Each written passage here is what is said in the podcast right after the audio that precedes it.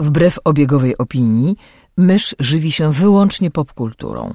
Jest zwierzęciem stadnym, które lubi dzielić się tym, co znajdzie ze światem. Jej naturalnym sposobem komunikacji jest przerywany śmiechem słowotok. Słuchacie podcastu Myszmasz.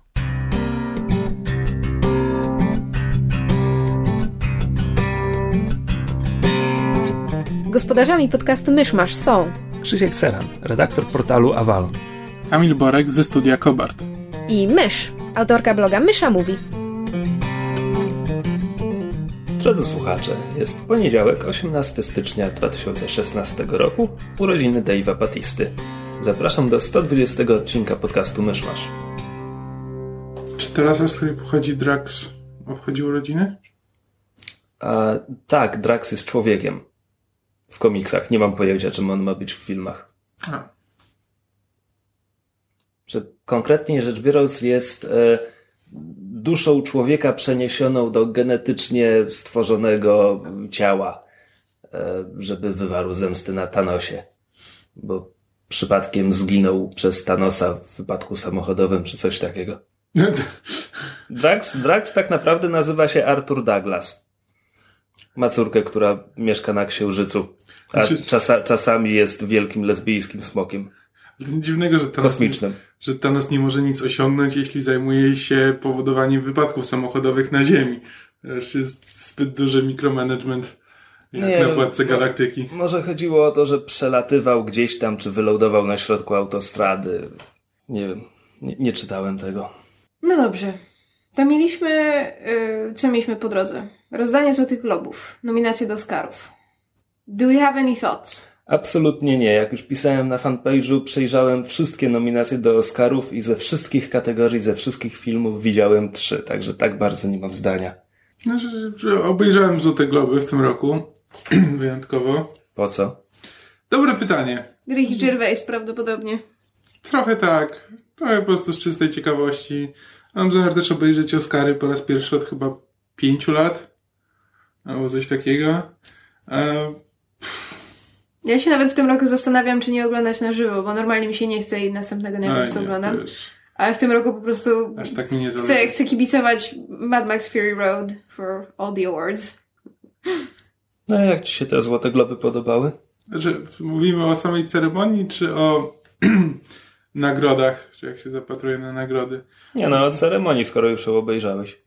No, taki już standard, no, Złote Globy już sobie wyrobiły, no, owszem, jest Ricky Gervais, który oczywiście obraża wszystkich dookoła, e, więc wszyscy jeszcze udają, że, że ich to szokuje, e, ale, ale potrafi być zabawny.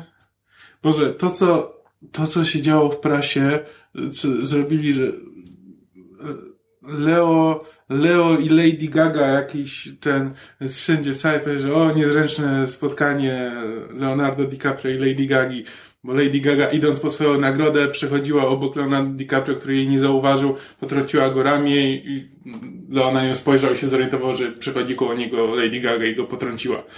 I po prostu, no, i to było we wszystkich serwisach jako jakiś the awkward moment nie, nie rozumiem, nie rozumiem w jaki sposób prasa opisuje te, te ceremonie, ale to po prostu momentami zakrawa na jakąś kompletną pomyłkę. Mm, ale no, się przyjemnie ogląda, no, tylko oczywiście niektórzy, czasami, czasami trafi się ktoś fajny, ktoś z, z fajnymi żartami wyjdzie, czasami ktoś przy, wychodzi i widać, że mu kompletnie nie zależy i po prostu, o, dobra, okej, tutaj są nominowani, zwycięzcą jest ten, dobra, idę. Gdzie mam, gdzie mam podpisać czek? E, ale można obejrzeć. Więc jakoś nie, nie namawiałbym nikogo jakoś szczególnie do tego. A ty myślisz jak? Znaczy ja lubię oglądać Globy z tego jakby prostego powodu, że tam, nawet nie dla samej ceremonii, chociaż to też, ale przede wszystkim na e, tam jak program się ten, robi przerwę na blok reklamowy, to tam jak, jak program jakby ten się się rozpoczyna i, i kończy przed, dookoła bloku, bloku reklamowego, to tam są takie przybitki, przybitki na salę. I po prostu tam są, tam się dzieją czasami fajne rzeczy, jak na przykład gwiazdy, których nigdy nie myślałeś, nie, nie myślałbyś, że się znają albo że się przyjaźnią, na przykład widzisz, że ze sobą rozmawiają, albo taki uroczy moment, kiedy Morgan Freeman rozmawia z Harrisonem Fordem i mu strzepuje jakiś pyłek z klapy marynarki. Takie są drobne, głupie rzeczy, które człowiek widzi jest takie, oh, they like each other. E, I, I to jest rzeczywiście sympatyczne. Natomiast same nagrody jakby były o tyle dla mnie ciekawe, że um, nagrody w kategoriach filmowych były trochę bezsensowne, to znaczy jakby fakt, że Marsjanin dostał tyle nagród jest zupełnie bez sensu, bo to Tak, naprawdę jest nie jest tak dobry w kategorii Mówisz jeszcze o tej komedii. komedii. tak, mówię o tej komedii. I fakt, że dostał kolejne nominacje do Oscarów też jest absolutnie bezsensowny. Zwłaszcza, że w, w paru kategoriach właśnie znalazł się Marsjanin, a na przykład Carol się nie znalazła. Na przykład w nominacji do Oscara za najlepszy film jest Marsjanin, which is ridiculous, a nie ma Carol. Co to jest, Karol? To jest film, żebym ci nie skłamała, Toda Heinza z Kate Blanchett i Rooney Marą o um, lesbijskiej relacji kobiet w latach 50. A, coś Bardzo słyszałem. dobry dramat. W każdym razie, tak, no globy pod względem filmowym były średnio interesujące, natomiast były bardzo interesujące pod względem telewizyjnym, dlatego że nagrody otrzymywały produkcje, które jakby w ogóle nie były obstawiane jako możliwie zwycięzcy i globy znowu mam wrażenie wzięły sobie za punkt honoru rzecz bardzo fajną, to znaczy nagradzanie stosunkowo młodych produkcji, dawanie im jak, jakby takiego szansy i, i takiego rozgłosu. Na przykład e, nagrodzili Mozart in the Jungle, które wcale nie jest popularnym serialem i nie jest głośnym serialem, a zasługuje na uwagę. Nagrodzili tam Crazy Ex-Girlfriend, nagro, nagrodzili Wolf Hall, który też jest ciężkim e, dramatem i nie jest jakoś, prawda, nie należy do, do mainstreamowej telewizji. Więc pod względem, pod względem nagród dla seriali było bardzo fajnie. Natomiast nominacje do Oscarów, no, Mad Max for all the awards, a reszta to tak szczerze mówiąc średnio mnie interesuje. Najbardziej w sumie jestem ciekawa, ale z takiego um, obiektywnego punktu widzenia, czy, czy dla najlepszego aktora dostanie znowu Eddie Redmayne, czy jednak Leo. Bo to, to jest to, to jest ten, to jest to miejsce, gdzie wszystko się jakby dla mnie rozegra. Tam Fassbender jeszcze jest trochę czarnym koniem, bo może mu się dostać ze z tego Steve'a Jobsa. E, natomiast jakby reszta, reszta nagród średnio mnie interesuje. No właśnie to byłoby dziwne, ale... Znaczy, dobra, nie oglądałem Jobsa, więc nie chcę, nie chcę tutaj wyrażać jakichś ostatecznych sądów, ale E, nie wiem, są, są osoby, którym kibicuję, na przykład kibicuję tam Tom Hardy jest nominowany do, do, do, do roli drugoplanowej. Jakieś takie drobne rzeczy. Ale poza tym bez, bez jakichś ten, I'm not invested. Jakoś nie bardzo. No ale oczywiście internet już ym, swoje wypowiedział na temat Oscars so white i Oscars so manly, więc tam w, w największych kategoriach tam wiadomo reżyserskich i, i scenariuszowych są chyba wyłącznie mężczyźni. E, wszyscy oczywiście są biali, więc internet już się zaczął pieklić o to i zresztą słusznie. No, coś tam się dzieje, tak, czekamy, na, nawet czekamy. Straight Outta Compton dostało, znaleźli jedyną, znaleźli jedyną białą osobę w tym filmie, żeby ją nominować do Oscara. Tak, więc no, no Oscary, Oscary Oscarują, jak to, jak to, jak to nie, nieraz drzewiej bywało. No, póki tam w Hollywood się nie zacznie zmieniać e, jakby skład Starej Gwardii nie zacznie się zmieniać, no to nie wiem, czy mamy na co liczyć. No zobaczymy. Przy Złotych Globach mnie najbardziej jeszcze jakoś nie, nie zorientowałem się, kiedy Denzel Washington się zestarzał. Denzel Washington dostał jakby nagrodę za całokształt na Złotych Globach.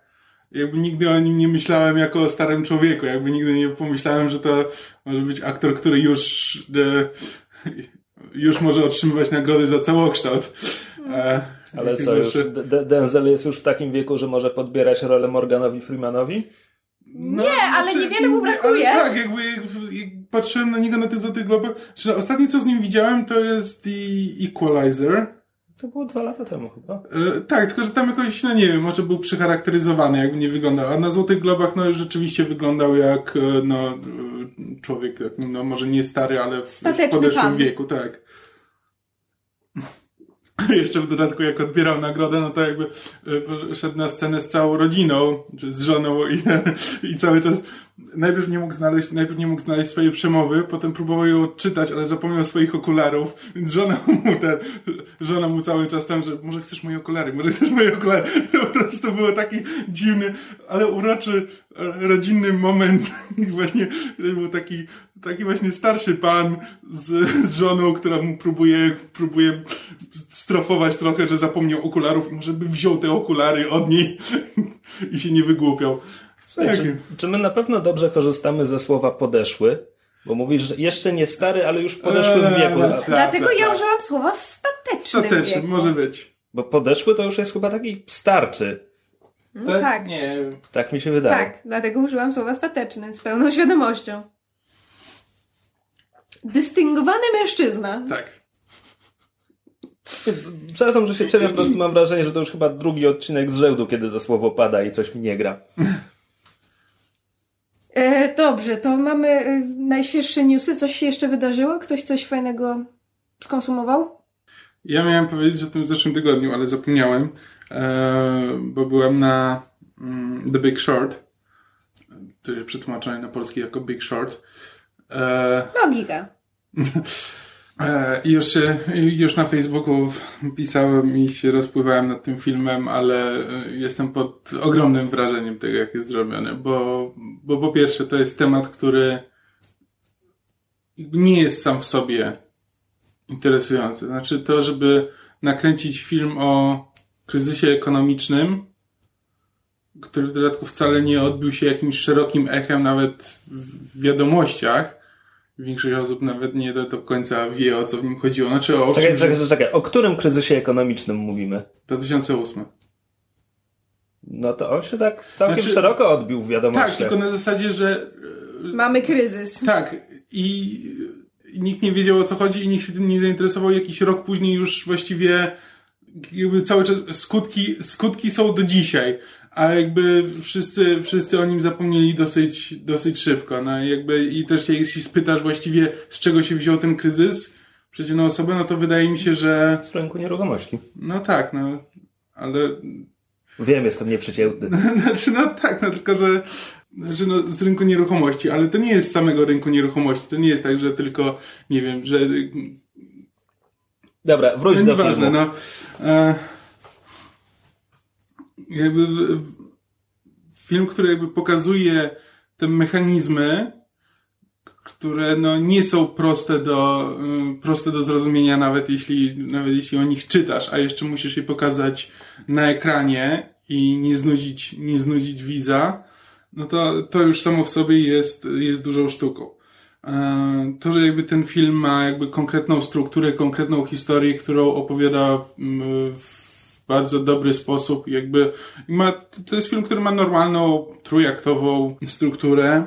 Nie jest, to, to, nie jest film edukacyjny. To jest normalny film, który można oglądać jako, e, jako jakiś tam dramat. Komediodramat w tym wypadku. Mm. E, I, no i przede wszystkim no to robią go kreacje aktorskie, bo wszyscy są niesamowici. Znaczy, e, Christian Bale e, stworzył naprawdę niesamowitą rolę. E, e, Steve, e, Steve Carell, no to trochę gra Steve'a Carella, ale też w, w interesujący sposób. Ryan Gosling, który idealnie się nadaje na dupka z Wall Street. Plus jeszcze wiele znanych twarzy właśnie z różnych filmów i seriali. Film był porównywany wielokrotnie z Wilkiem z Wall Street. Co jakby nie do końca... Mm, znaczy no, tematyka jest trochę podobna, tylko że Wilk z Wall Street, no to owszem, na początku coś tam próbował wytłumaczyć na temat tego, co właściwie robi główny bohater, czym się zajmuje i jak tam funkcjonuje giełda, ale potem w, już w trzecim akcie stwierdza, że no nie da się zrobić, nie da się zrobić filmu, e, w którym jakby głównym bohaterem są instrumenty giełdowe i kończy się na e, w upadku bohatera, w narkotykach i w, i rzeczach, które jakby nie mają nic wspólnego, nic wspólnego z rynkiem. Natomiast The Big Short jakby cały czas pozostaje, cały czas jest filmem o tym, o tym kryzysie, o tym, co się działo, właśnie o, e, o giełdzie, o bankach i o nieruchomościach. I to jest, są jakby, to są główni bohaterowie, to jest główny temat i tego nie porzucaj. Jakby od początku do końca jest głównie o tym. To jest trochę film z misją, no bo jakby chcę pokazać właśnie, co się stało i właśnie wyjaśnić, na czym, na czym to polegało i czemu nas to powinno obchodzić nawet teraz, e, już 7 lat po, po wszystkim.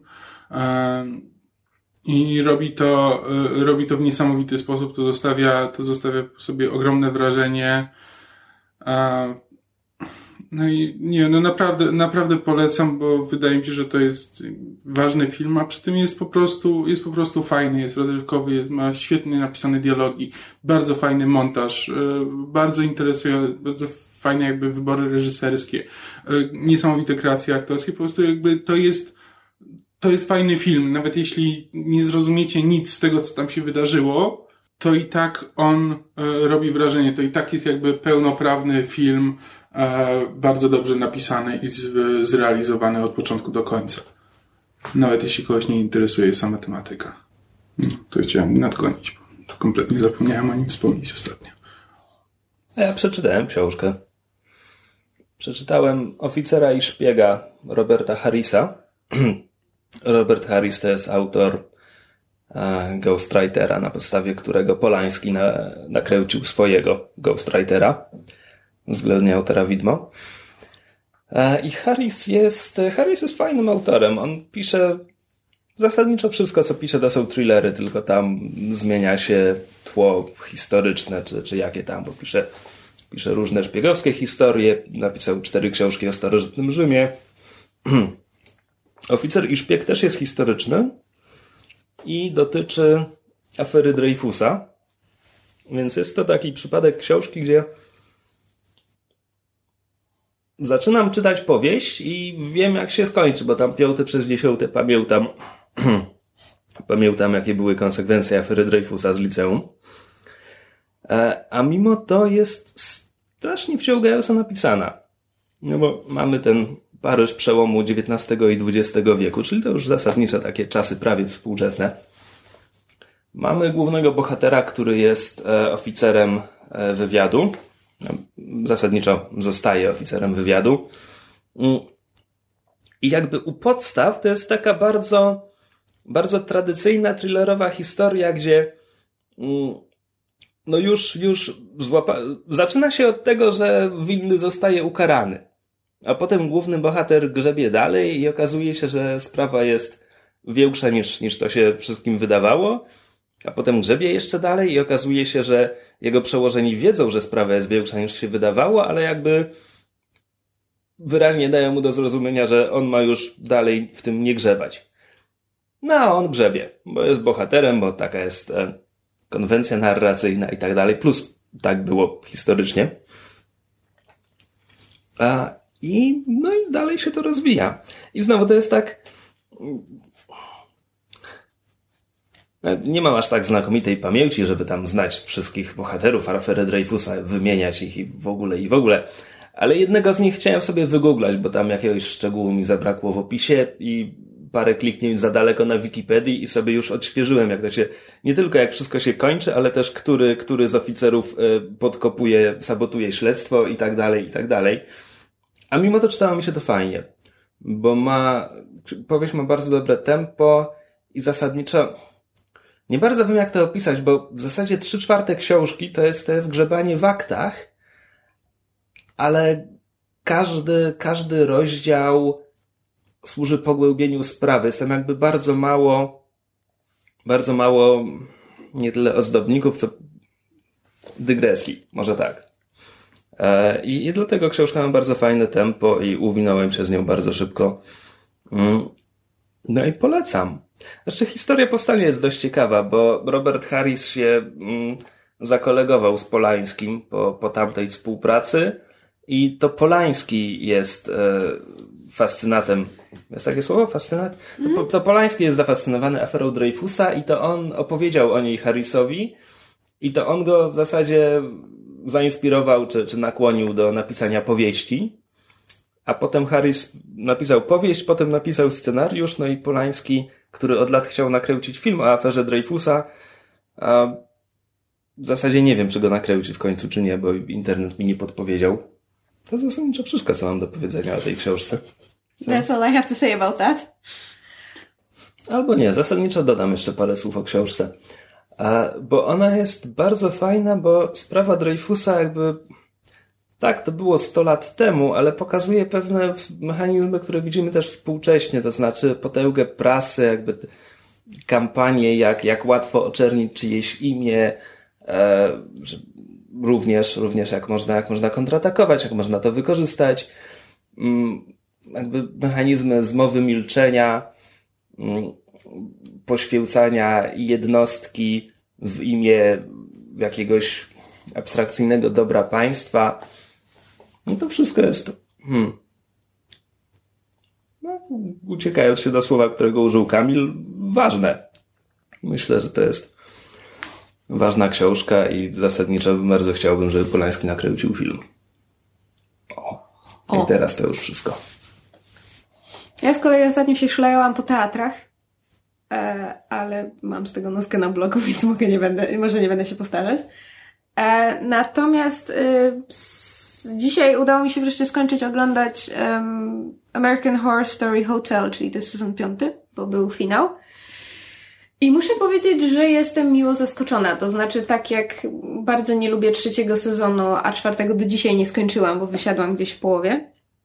Tak, piąty oglądałam z odcinka na odcinek z coraz jakby większą przyjemnością i coraz milej zaskoczona tym, że, że Ryan Murphy po, po spadku formy jest w stanie wrócić do tej formy.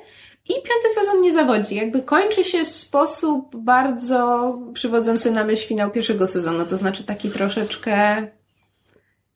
Znaczy, to jest w sumie ciekawe, że tak bardzo jak Ryan Murphy próbuje przez cały, każdy pojedynczy sezon American Horror Story, widzę, nie wiem, zaszokować, obrzydzić, przestraszyć, jak bardzo mimo wszystko serial jest o rodzinie i o emocjach i o więziach e, międzyludzkich i jak bardzo pod koniec każdego sezonu zbacza w stronę e, poniekąd melodramatu. To znaczy jakby finał piątego sezonu w dużej mierze właśnie skupia się na, na jakby odkupieniu i na na dań, znaczy e, daniu każdej postaci swoistego, może nie happy endu, bo, bo, bo te, te zakończenia są takie słodko-gorzkie w dużej mierze, ale jednak zawiązania tych wątków w taki um, satysfakcjonujący sposób właśnie z punktu widzenia e, ich jakichś takich przeżyć, emocji i więzi, między, relacji między nimi. Więc jeżeli ktoś nie, do tej pory nie sięgnął po piąty sezon, bo, bo był zniechęcony tym, co było wcześniej, albo po prostu czekał, aż, aż wszystko wyjdzie, żeby obejrzeć hurtem, to warto rzeczywiście nadrobić ten, ten piąty sezon się plasuje w tej chwili na trzecim miejscu, jeśli chodzi o, o ranking. U, aż na trzecim. No, biorąc pod uwagę, że trzeci i czwarty sezon są na tyle fatalne, że automatycznie lądują na najniższych miejscach. Czyli znaczy, jest najsłabszym z tych porządnych. Tak, dokładnie. Znaczy wiesz co, ja nadal nie mogę się wypowiadać do końca Cytat o, na plakat. o czwartym sezonie, bo, bo go nie skończyłam i, i jakby unikałam, e, udało mi się w miarę, w miarę możliwości uniknąć wszelkich spoilerów. No aktorsko jest, jest nadal bardzo dobre, no w większości to jest ta sama obsada i, i nawet jak Murphy nie dostarcza dobrego scenariusza, no to oni próbują z tego ugrać, co, co umieją. A właśnie, a propos obsady, tam Lady Gaga była regularnie, czy to tylko taki... Znaczy nie wiem, nie wiem jak była, że tak powiem, e, oficjalnie, czy była jako guest star, czy była jako um, ten członek głównej obsady, natomiast była właściwie chyba w każdym, w każdym odcinku, mi się wydaje. Mhm. E, I rzeczywiście, znaczy... Czy uważam, że w jej kategorii był ktoś, kto bardziej zasłużył na tego globa? Tak. E, natomiast... Czekaj, Gaga dostała Globa za tę rolę? Tak, z American Aha. Horror Story. Okay. Um, tak jak uważam, że były, były aktorki, które zasługiwały na tę nagrodę bardziej, tak nie mam, nie, nie, nie czuję potrzeby, żeby jej tę nagrodę wyrywać z gardła, bo moim zdaniem rzeczywiście zagrała dobrze i była istotnym elementem tego, tego sezonu, jakby była osią klimatu, bo jeżeli jest coś, co rzeczywiście w, w Hotel Murphy'emu bardzo dobrze wyszło, to jest klimat, aura, wykorzystanie muzyki, E, strona wizualna, jakby całe, cała taka, ta taka otoczka, która, która rzeczywiście powinna, powinna jakby robić ten serial. Gaga grała w czymś wcześniej? Nie. Nie, To no, w teledyskach. Nie no, chodzi mi o fabularne rzeczy. Nie, jedyne... Jej teledyski czasem miały fabułę. Znaczy, bo nawet y, na Golden Globach jakby właśnie mówiła, że jakby, że aktorstwo było jej pierwszą miłością, tylko po prostu e, ten... em, Śpiew wypalił śpiew- wcześniej. Śpiew wypalił jej wcześniej. Nie, ale jakby widać, widać, że traktuje to poważnie i, i się starała. Mi się ta rola bardzo podobała i uważałam, że grała dobrze. E, no, więc tak, American Horror Story Hotel, czyli sezon piąty jak najbardziej. E, natomiast ciekawostek o tym też pisałam na blogu, ale stwierdziłam, że może wspomnę, bo ktoś z naszych słuchaczy może, może myszy nie czytać. Bywa i tak. Natomiast film, e, moim zdaniem warto, wa, warto zwrócić na niego uwagę. To jest film pod tytułem In Your Eyes. To jest niezależne film romantyczny, nazwijmy to. I zanim tutaj słuchający panowie wyłączą odbiorniki albo przeskoczą dalej, e, mogę was Strasznie zainteresować. seksistowska uwaga. Prawda? E, znam bardzo mało mężczyzn, którzy z własnej woli oglądają romantyczne filmy. No, tak, tak wygląda mój punkt widzenia. Nie twierdzę, że taki jest stereotyp albo statystyka, tak to wygląda z mojego punktu widzenia. Natomiast film jest ciekawy, dlatego że to jest film, do którego scenariusz napisał Joss Whedon. Joss Whedon napisał scenariusz do tego filmu w latach 90. W międzyczasie nad, nad nim pracował, tu poprawiał, tu coś tam pozmieniał. E, I następnie film został ze, zekranizowany przez reżysera, który się nazywa Bryn Hill, który oprócz tego nie zrobił nic. To znaczy zrobił jeden film o e, grze w koszykówce, który jakby nie ma nic z tym wspólnego. Czekaj, ale z którego roku jest ten film? E, film jest sprzed dwóch lat, 2014. Czyli że to był scenariusz, który leżał w szufladzie przez 20 lat? Tak, no Whedon nad nim tam pracował, tu coś, tu coś tam pozmieniał przez te 20 lat, ale napisał go w e, 92, jeżeli dobrze pamiętam. I to jest film na pierwszy rzut oka jakby nie, jest, nie ma w nim nic specjalnego. To jest historia, jakich, widzieliśmy setki, to znaczy em, spotkanie dwójki em, ludzi jakby z różnych, e, z zupełnie różnych środowisk. On jest byłym skazańcem, który mieszka w, e, w Nowym Meksyku i próbuje e, próbuje jakoś wyprostować swoje życie, ale nie bardzo może, bo prawda, koledzy, którzy pomagali mu dokonywać włamów, próbują go namówić na kolejną robotę. On jest taki trochę, ma problemy z nawiązywaniem relacji z ludźmi, nawet dziewczyny nie jest w stanie poderwać, która mu się podoba i tak jakby życiowy nieudacznik. Ona z kolei jest, jest taką zahukaną, e, ten housewife bogatego lekarza, który jest strasznie apodektyczny i ona spędza swoje dnie chodząc po sklepach i kupując rzeczy, bo, bo prawda, nie ma żadnego celu w życiu. No i oni się spotykają i jakby nawiązują, nawiązują nić em, porozumienia jakby wbrew, e, wbrew okolicznościom, wbrew e, różnicom, które ich dzielą. I jakby zaczynają mieć na siebie pozytywny wpływ. Każdy zaczyna jakby troszeczkę e, odżywać i nabierać pewności siebie. I oczywiście ta, re, te, ta relacja, która się zaczyna od takiej peł- pełnej wahania jakiejś takiej przyjaźni czy zainteresowania się przeradza w, w coś więcej, tam zaczynają być e, romantyczne, prawda, em, jakieś echa pobrzmiewać. I nie byłoby w tym nic dziwnego, gdyby nie to, że popełniła małe kłamstwo, to znaczy bohaterowie się nigdy nie spotkali, bo porozumiewają się ze sobą przez e, psychic link, znaczy porozumiewają się ze sobą telepatycznie. o, żałujcie, że nie widzicie miny Krzyśka.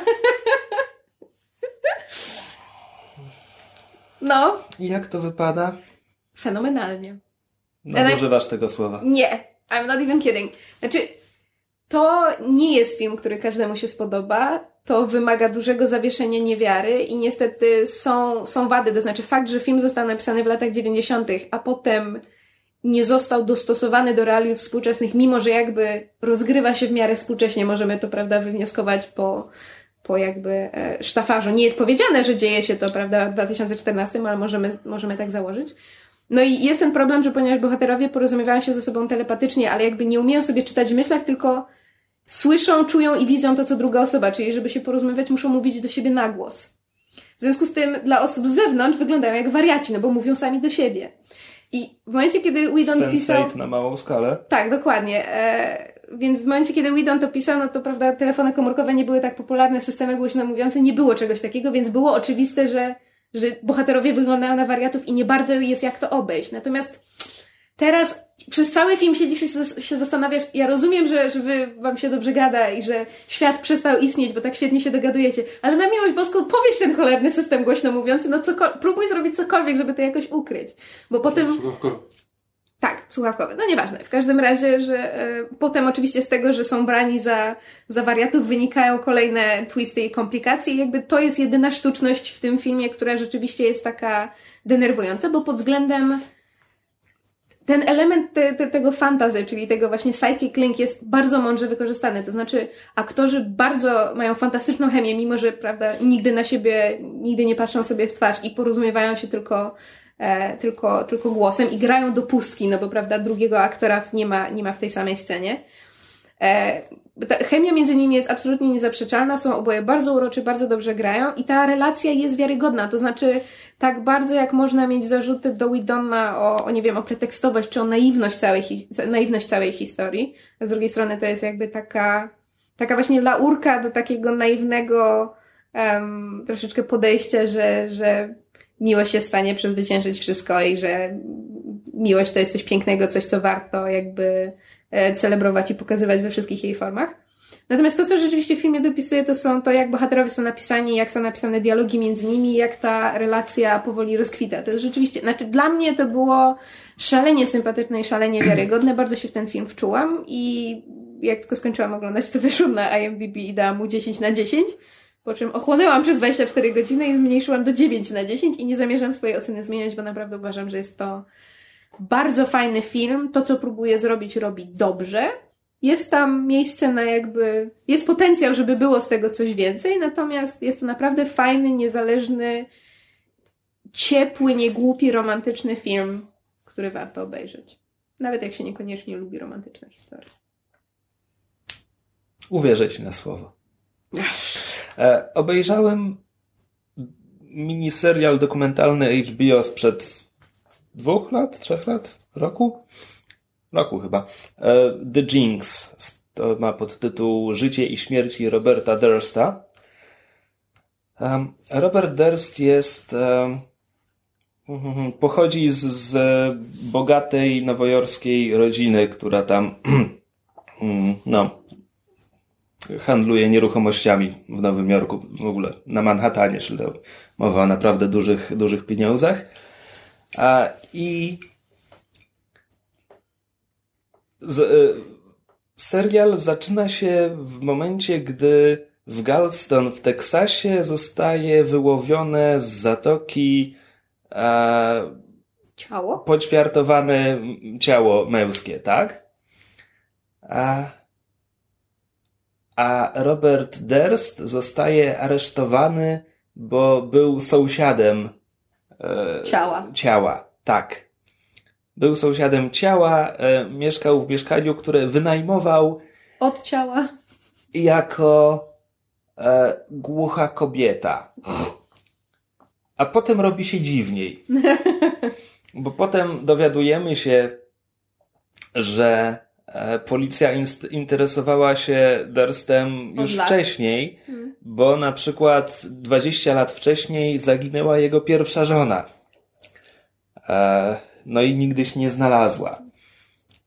I cała, cała reszta, to jest sześć odcinków, mm, cały miniserial to są po prostu rozmowy, rozmowy ze świadkami, z samym Robertem Durstem, bo jakby on się zgłosił. A, bo historia jest taka, twórcą tego miniserialu jest człowiek, którego imienia nie pamiętam, ale który nakręcił film All Good Things parę lat wcześniej, który był fikcją, ale opartą właśnie na historii zaginięcia żony Dersta. E, I Derst się potem zgłosił do twórcy i stwierdził, że tam, gdybyś chciał kiedyś zrobić coś, jakby nie fikcję, tylko reportaż, no to ja chciałbym opowiedzieć swoją wersję. Mhm. No i faktycznie to są, to są rozmowy, rozmowy z Derstem, rozmowy z policjantami, którzy pracowali przy, przy tych śledztwach, a, a tam po drodze jest jeszcze trzeci trup, trzecie śledztwo a są rozmowy mm, no, ze, ze znajomymi Dersta, czy tych różnych ludzi, którym się źle powiodło. I, I taka jest forma zasadniczo przez pięć odcinków, a w szóstym odcinku w zasadzie głównym bohaterem jest sam twórca tych reportaży, ten reżyser. Nie będę mówił czemu. I to jest jakby zasadniczo jest pewne podobieństwo między Jinxem a mm, oficerem i szpiegiem, no bo mówimy o autentycznej sprawie, która była dość głośna, no bo jakby bogata rodzina i tak dalej. Jeśli ktoś namiętnie oglądał wszystko Johna Stewarta, to John Stewart nabijał się z Dersta 12 lat temu, jeśli ktoś pamięta. E, o czym wiem, bo, bo w serialu są fragmenty z, z Daily Show. A, no i znowu, jeśli, jeśli komu, jeśli ktoś nie ma cierpliwości, żeby obejrzeć sześć odcinków, no to wystarczy, że wygoogla Dersta i jakby będzie wszystko wiedział. A, tak, bo w związku z serialem była związana. No. Była głośna o serialu. Właśnie. W każdym razie, jakby najlepiej, najlepiej będzie, jeśli jakby po prostu obejrzycie Jinxa, nie, nie googlując Dersta. Jeśli nie kojarzycie, kim on jest, tym lepiej, to lepiej w to wejść bez, bez niczego. No jakby cały odcinek, cały serial jest próbą odpowiedzi na pytanie, czy, czy Robert Durst jest, jest tak bardzo winny, jak wydaje się od absolutnie pierwszej chwili, czy też jest najbardziej pechowym człowiekiem na świecie. No i serial odpowiada na to w bardzo fajny sposób. Sześć odcinków, one są krótkie, one mają tam, nie wiem, po 40 minut, może mniej. Także to dużo nie zajmuje. Polecam. Dobrze, ale tak zupełnie przez przypadek nam się zrobił e, ten, no, troszeczkę o twistach, bo tutaj masz książkę, gdzie jest twist, tutaj serial, gdzie jest twist. Nadużywasz, ale mów dalej. No jak? W książce nie bardzo jest twist. Się okazuje, że ktoś ktoś, ktoś podkopuje, ktoś coś zdradza, jak nie, znasz, nie znasz sprawy, to się nie, do, to, to jakby nie wiesz, to dopiero czytając książkę się dowiadujesz. Tak, nie? można znać sprawę Dreyfusa. Taka historyczna sprawa. E, wszystko to miało być e, jakże zręcznym segwayem, który Krzysiek mi zaburzył. No bo kompletnie był nie na miejscu. I... Sam jesteś nie na miejscu, twarz jest nie na miejscu. um, część z Was mogła widzieć, że na Facebooku Kamil wrzucał um, ogłoszenie. Tak, jeśli próbujesz zrobić z tematu odcinka twist, to Kamil to popsuł dwa dni temu. Nie, nie. Twista. Chcemy mówić o zwrotach akcji. Tak, co zostało właśnie... The lamest fucking introduction of a plot twist episode I've ever fucking seen. Jesus. Tak, będziemy dzisiaj mówić o, o, o, o zwrotach fabuły, o, o tym, jak one wpływają na, na odbiór filmu, czy ich świadomość wcześniej wpływa jakoś na odbiór filmu negatywnie, pozytywnie. A wszystko się zaczęło od tego, że postanowiliśmy y, po raz pierwszy od bardzo dawna odrobić pracę domową, to znaczy obejrzeć e, całą trójką jeden film, jeden i ten sam film, niekoniecznie wszyscy razem. E, I zobaczyć, co nam z tego wyniknie. I ja rzuciłam hasło szósty zmysł, ponieważ bardzo dawno filmu nie widziałam i chciałam zobaczyć, jak e, po latach się, się film broni, zwłaszcza, że od jego premiery minęło 16, prawie 17 lat, bo wyszedł w 99. Mhm. A drogą dedukcji ja doszłam do tego, że ja go musiałam widzieć sporo później. To znaczy, ja nie byłam na nim w kinie, nie widziałam go e, od razu, jak się pojawił w telewizji. Musiałam go widzieć 4 albo 5 lat później. No to wciąż. Tak, tylko wiesz co, bo ja, ja pamiętam po prostu, że y, to był jeden z pierwszych filmów, który, przy którym ja coś chciałam sprawdzić w internecie. To znaczy, nie byłam pewna czegoś w filmie i mogłam to już sprawdzić w internecie, ale na tyle było to trudne, że wyszukanie tego zajęło, wiesz, to nie było na zasadzie wpisałeś Google i pierwszy wynik to było to, tylko wymagało poszukania na jakichś forach, jakichś webzinach, czegoś, coś tam. Więc to był kawał czasu temu. Tylko po prostu nie jestem w stanie dokładnie ustalić, ile czasu minęło od kiedy widziałam ten film. Widziałam go na pewno raz. Ja też go nie widziałem w kinie. Chyba widziałem go w telewizji parę lat po premierze. Nie, nie, bar, nie bardzo długo, bo, bo wiem, że widziałem go strasznie dawno temu. E, no i pamiętałem, że bardzo mi się wtedy podobał. A pytanie, pytanie, e, że tak powiem, kluczowe, czy wiedziałeś, nie. jaki jest twist? Nie wiedziałeś, nie. no ja też nie. Nie, i bardzo mi się podobał i byłem pod bardzo dużym wrażeniem. Kotku, a ty? Znaczy, ja ten film widziałem. Nie, nie, nie, jestem pewien, kiedy go po raz pierwszy zobaczyłem, jakoś w polskiej telewizji. No ale istotniejsze jest, czy wiedziałeś. Nie, nie wiedziałem, jaki. Udało nam się, wszyscy, wszystkim udało się uchronić od spoilerów. Tak, więc ja pamiętałem, że ba- bardzo film mi się podobał, byłem pod bardzo dużym wrażeniem i byłem niewiarygodnie wręcz zdumiony tym, jak bardzo się wynudziłem dwa dni temu, kiedy go oglądałem. I, jak bardzo nie potrafiłem się w niego wciągnąć i jak bardzo mi nie zależało. Jakby z zainteresowaniem obejrzałem dosłownie pierwszych 10 minut i ostatnich 8, mniej więcej. Mhm. A, a reszta po prostu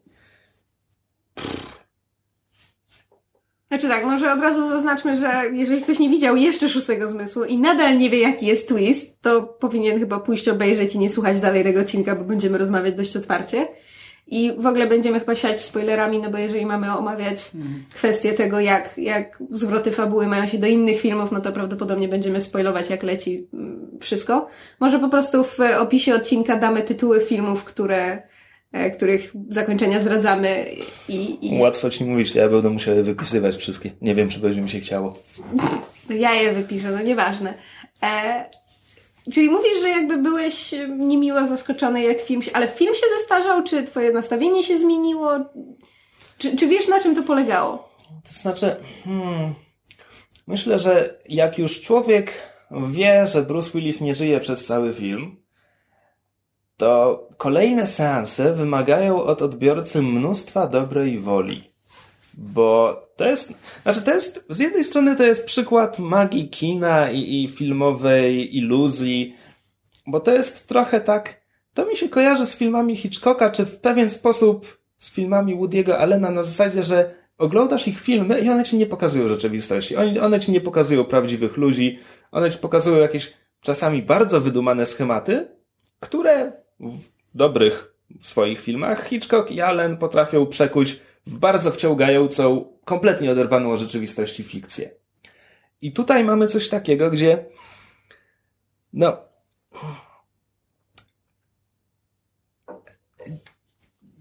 duch, duch Robert, Robert? Jaki Robert? Robert. Du- duch, duch Willisa. Nie wiem, no to, to jak. E, o Jezu. No dobra. No bo rze- rzecz jest w tym, że nie widzi go nikt poza, poza małym chłopcem medium, a Bruce Willis nie wie, nie wie, że jest martwy, więc mamy te sceny, kiedy nam się wydaje, że żona go ignoruje, bo ich małżeństwo się rozpadło do tego stopnia, czy tak dalej. No ale zawieszenie niewiary, które jest wymagane, żeby, żeby uznać, że genialny psycholog się przez rok nie zorientował, że absolutnie nikt nie odpowiada na jego dzień dobry. Ale to, to jest coś, co myśmy z Kamilem omawiali, dlatego że Kamil w pewnym momencie się zapytał na zasadzie, jak on mógł, znaczy, na przykład, jak on mógł się nie zorientować, że, że, bo, bo on w pewnym momencie przychodzi do, do, do restauracji, bo miał się spotkać z żoną i mówi, przepraszam, że się spóźniłem, ale coś tam, I lost track of time. I Kamil zwrócił moją uwagę na zasadzie, jak on może nie wiedzieć, co on robił przez ostatni czas, to dlaczego on się spóźnił?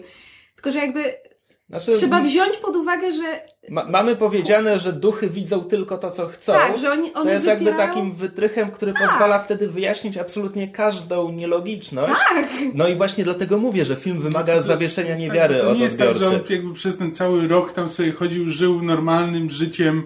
e, No nie, nie, tak, On- ja zakładam, on że on jakby- po prostu od, odbiera pewne wrażenia, bierze udział w pewnych scenach, ale to jest- nie, nie trwa, cio, nie Tak, ma To ciągłej jest po prostu- to jest po prostu egzystencji. jak sen, że w każdej chwili jakby e, Czasami ma wiesz, gdzie jesteś, jakby masz pe tak. pełną świadomość tego, że jesteś tam, gdzie powinieneś być, mimo że to nie ma kompletnie sensu.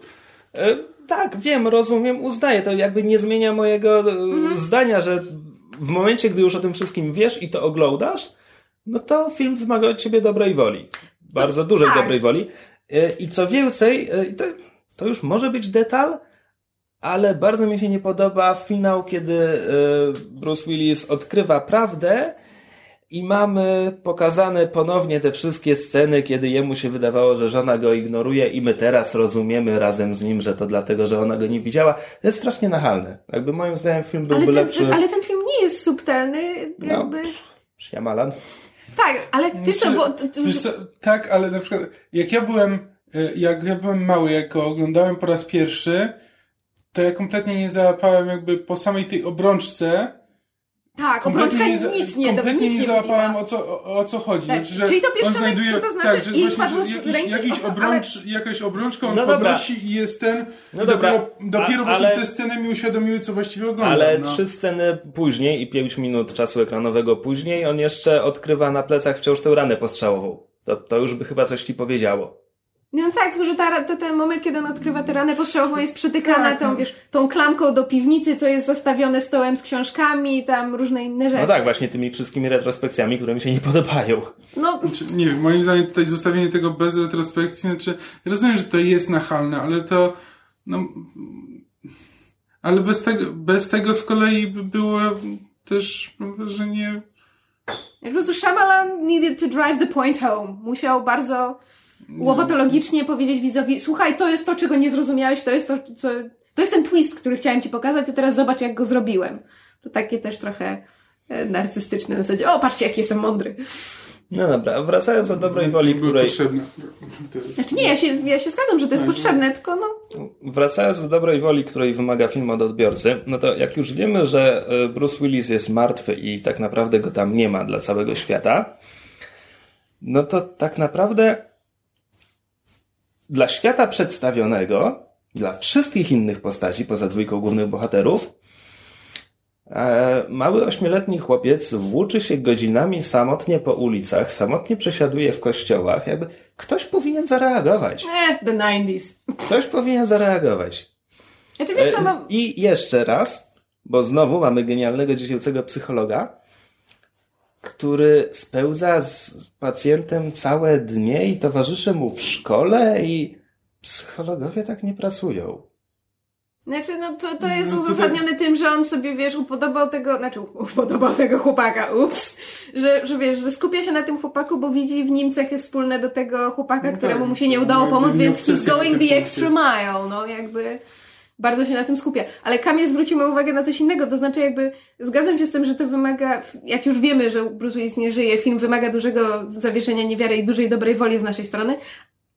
Then again, jak się nad tym zastanowić, to cudowne jest to, jak bardzo film pokazuje postać Willisa jako strasznego dupka. To znaczy fakt, że my jesteśmy zaakceptować, że jego żona tak się na niego boczy, że nawet z nim słowa nie zamieni i go konsekwentnie ignoruje, to jak, jak bardzo spaczony obraz postaci Willisa to stwarza. To znaczy, że on jest z jednej strony jasny ten genialny dziecięcy psycholog, ale taki skończony dupek, który swoją pracę stawia na tyle wyżej od żony, że jakby że, że spóźnia się na spotkania, że, że ich małżeństwo się rozpada, że to jest wszystko z jego winy. I że on nawet przychodząc spóźniony na to spotkanie, które jest ich rocznicą, o której też zapomniał, pierwsza rzecz, którą, o której mówi, to jest jego pacjent. No w sumie Bruce Willis nie jest tak naprawdę dobrą postacią. To znaczy on... I też tak, wiesz, jest nam powiedziane, że on jest ten genialny dziecięcy psycholog, bo na początku filmu mamy łopatologicznie wyłożone, że on dostał plakietkę od miasta, że jest taki fantastyczny. A, pro, a propos łopatologii, to ta przemowa żony do niego na samym początku filmu, kiedy, kiedy ona mu mówi, wreszcie ktoś cię docenił i to poświęcenie i to, że tam wszystko poświęciłeś dla tych dzieci i, I mnie mnie. poświęciłeś dla tych dzieci. Tak. No, Rany boskie. subtelny jak pięść prosto w twarz. Ale Aczkolwiek e, kompletnie, nawet nie tyle zapomniałem, po prostu 15 lat temu nie wiedziałem, kim ona jest. Nie miałem pojęcia, że Olivia Williams gra jego żonę. Ale w sumie, znaczy, jest to dosyć imponujące, że, że jednak tyle osób ten film obejrzało, no bo jeśli nie wiesz, że tam jest twist, a jednak no jak się pojawiło w najpierw, znaczy, nie wiem, prawdę mówiąc, jaka była atmosfera wokół pojawienia się tego filmu, czy jakby od początku było Znaczy mam Wszyscy wrażenie, że tym, że kiedy film film jest- wyszedł, to była świadomość pod, nie, że to była świadomość pod tytułem musisz pójść obejrzeć ten film. Nie było mówione na zasadzie musisz obejrzeć, bo to jest film z twistem, tylko na zasadzie o mój Boże, musisz obejrzeć, ten film jest niesamowity. Takie było word of mouth. Znaczy, bo ten film jakby nie, Niewiele oferuje oprócz tego. znaczy nie, nie telegrafuje jakby tego, że tam jest twist na końcu, że, że coś tu jest, że coś tu jest nie tak, Znaczy, że coś mamy... Muzyka i, i fakt, że jest to thriller i że jest to rekla- no reklamowane tak, no bo- jako thriller, to sugeruje, że coś się Nie no, no bo jest o dziecku, które widzi zmarłych, no więc to jakby No jest... właśnie, e, zastanawiam się, kompletnie nie pamiętam, a zapomniałem sprawdzić na YouTubie, jak wyglądały zwiastuny tego filmu. Czy, czy, czy w ogóle, wiesz, fraza widzę martwych ludzi, czy, czy to było w zwiastunach? Właśnie nie pamiętam, też zapomniałam Bo sprawdzić. niby, niby film nazywa się Szósty Zmysł, więc wchodząc wiesz, że jakiś wątek paranormalny musi być, ale też się zdziwiłem, bo kompletnie zapomniałem to, jak późno. To znaczy, ile czasu mija, zanim dowiadujemy się, że chłopak widzi duchy. I że one są prawdziwe, to znaczy, że to jest... Znaczy, nie, bo dopóki on nie powie, że widzę, widzę duchy, to my, widzowie, nie widzimy duchów na ekranie, prawda? No nie, ale jakby no... No, tak, Wiemy, prostu... że coś jest z dzieciakiem nie tak. No to tak, ale po prostu zmierzam, zmierzam do tego, że mija strasznie dużo czasu, to chyba w połowie filmu tak naprawdę film zamienia się w film o duchach, czy film ujawnia, Tak. że jest filmem o duchach. A jeszcze później się same duchy pojawiają. I dlatego, jakby. I dlatego zastanawiam się, czy, czy, to było, czy to było podstawą marketingu, czy to było w reklamach i zwiastunach. Nie wiem, trzeba będzie sprawdzić. Możemy zapauzować odcinek i pójść No, zobaczyć. No bo, znaczy, z drugiej strony, nawet jeśli było w reklamach, to tak czy inaczej z samej konstrukcji filmu w zasadzie film ma dwa zwroty akcji. No bo w połowie się okazuje, że to jest historia o duchach. A potem się okazuje, że główny bohater jest duchem. Pomijając, że film oprócz tego, że ma dwa twisty, to tak naprawdę przez cały film to jest melodramat albo dramat obyczajowy. I jakby końcówka filmu jeszcze bardziej ten e, wbija ten gwóźdź do trumny, no bo końcówka filmu to jest po prostu emocjonalne pożegnanie e, Bruce'a Willisa, prawda, z, z, znaczy postaci Willisa z jego żoną i to już tak do końca dobija ten, ten istotę tego filmu, że to jest film o, po pierwsze o tym chłopcu, który nie umie się odnaleźć w świecie i jego matce, która też nie wie, co z tym dzieckiem zrobić, o Willisie, który pomagając temu dziecku pomaga sobie i o jego ostatecznym pogodzeniu się z, znaczy, pogodzeniu się z żoną, pogodzeniu się z faktem, że swoją żonę zostawił i to tak trochę w punkcie, kiedy jeszcze nie do końca też byli ze sobą pogodzeni i jakby unfinished business jeszcze miał. Więc to tak naprawdę jest bardzo, w gruncie rzeczy bardzo sprytny manewr, żeby ukryć melodramat pod płaszczykiem po- ponadnaturalnego thrillera, czy tam paranormalnego. Chyba na odwrót, znaczy ukryć ten thriller pod płaszczykiem melodramatu. Bo tak naprawdę właśnie oglądamy, no bo tak naprawdę, no to jeśli oglądasz ten film, to ci się właśnie wydaje, że oglądasz, naj, że najpierw ci się wydaje, że po prostu właśnie oglądasz, no może nie melodramat, no ale no w każdym razie, no dramat psychologiczny o dziecku, Z problemami. Z problemami, tak. I czy, czy temu psychologowi się uda e, z tym dzieckiem coś zrobić. E, dopiero potem się orientujesz, że tak naprawdę to jest thriller o duchach. A potem się jeszcze orientujesz, że w tym thrillerze o duchach jest, e, jest jeszcze twist. Ale jakby cały czas jakby film opiera się na tym, że jeśli, znaczy rzeczywiście, jeśli nie kupujesz tej historii jakby tego dziecka, tego dziecka z problemami psychologa, który próbuje mu pomóc, no to rzeczywiście ten film nie będzie miał dla ciebie nic, e, nic do zaoferowania, no i też ten twist wtedy nie zrobi na tobie wrażenia. Ale tu jest właśnie istotne to, co Krzysiek, y, kwestia, którą Krzysiek podniósł, czyli jak to było marketingowane, bo jeżeli ludzie wiedzieli, że idą, znaczy było marketingowane jako thriller, no to w momencie, kiedy zaczyna się jako psychologiczny dramat, no to jest takie, okej, to czekamy na ten moment, kiedy się pojawi ten napięcie, czyli ten jakby aspekt thrillerowy. Natomiast jeżeli to było reklamowane jako melodramat, znaczy czy tam jako Znaczy, dramat psychologiczny Znowu, powiedzmy, film nazywa się Szósty Zmysł, więc to nie można tego ukryć tak kompletnie. Wiesz co, tytuły już nieraz były bez sensu, e, jeśli chodzi o, o, o sam film, natomiast rzeczywiście jakoś głupie, żeśmy zrobili, żeśmy trailera nie, nie, nie, nie, nie obejrzeli, nie zobaczyli, jak to było reklamowane, zwłaszcza w kontekście właśnie tego, jak wielkim filmem, prawda, się stał Szósty Zmysł. No to był najlepiej zarabiający film w, roku premiery, na drugim miejscu, bo pierwsze były Gwiezdne Wojny, Mroczne Widmo. Więc naprawdę kupę kasy zgarnął. Znaczy, to, co mi się najbardziej podoba w tym filmie, no to właśnie to, że tego nie mamy wtłaczane do głowy, że tu jest coś nie tak i że mamy się, że, co, że no na przykład, nie wiem, The Others, którego w tym momencie nie pamiętam aż tak dobrze, tylko że oglądając Others, no to właśnie po pierwsze, no to już ktoś mi powiedział, że to, że o, tam jest twist i to taki fajny i ten, e, znaczy inni, mówimy o innych z Nicole Kidman. Inni mają praktycznie ten sam twist co Szósty Zmysł. Tak, dokładnie. Tylko, że właśnie inni, nie mogłem ścierpieć innych, bo inni jakby na cały, przez cały czas wtłaczają mi do głowy, że u, co się dzieje? Z- z- zastanów się, o, co- o co tu chodzi. Y, jakby w ogóle nie wiadomo, wiesz, o czym ten film, o czym ten film jest. Tam nie ma jakby żadnej historii no, poza nie, tym nie, nie, wszystko. czekaj, czekaj, czekaj. Trochę się z tym nie zgadzam, bo inni, inni to jest historia o nawiedzonym domu, Którym którego mieszka... mieszkańcy boją się tego domu i tych, i tych zjaw, I, i które ich rodzina nawiedzają. Też, ta rodzina ich jest też taka trochę rozpadająca się, tak nie mogą się dogadać, więc to też jest taki trochę rodzinny melodramat Więc- pod płaszczykiem thrillera. Ty, tylko, że tam No, od początku to jest historia o nawiedzonym domu. Znaczy, no tak, no tylko, że cały czas A mnie się inni strasznie podobali. Widziałam tylko raz, ale bardzo mi się podobali.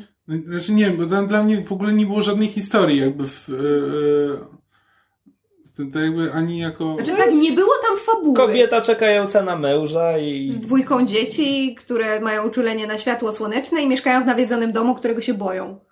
To jest fabuła. No nie jest jakaś super skomplikowana, na dodatek dzieje się w jednym miejscu, bo oni... Znaczy, nie wiem, może to było przez to, że, byłem, że ktoś mi zapowiedział, że tam jest jakiś twist i no, tylko, że miałem To do wrażenie, tego że, tematu ten, jeszcze że ten film mi właśnie próbuje cały czas wtłoczyć, że coś tu jest nie takie, jak, e, jak się tego spodziewałem. Natomiast właśnie przez ten zmyśle to w ogóle jakby nie ma, nie gra roli.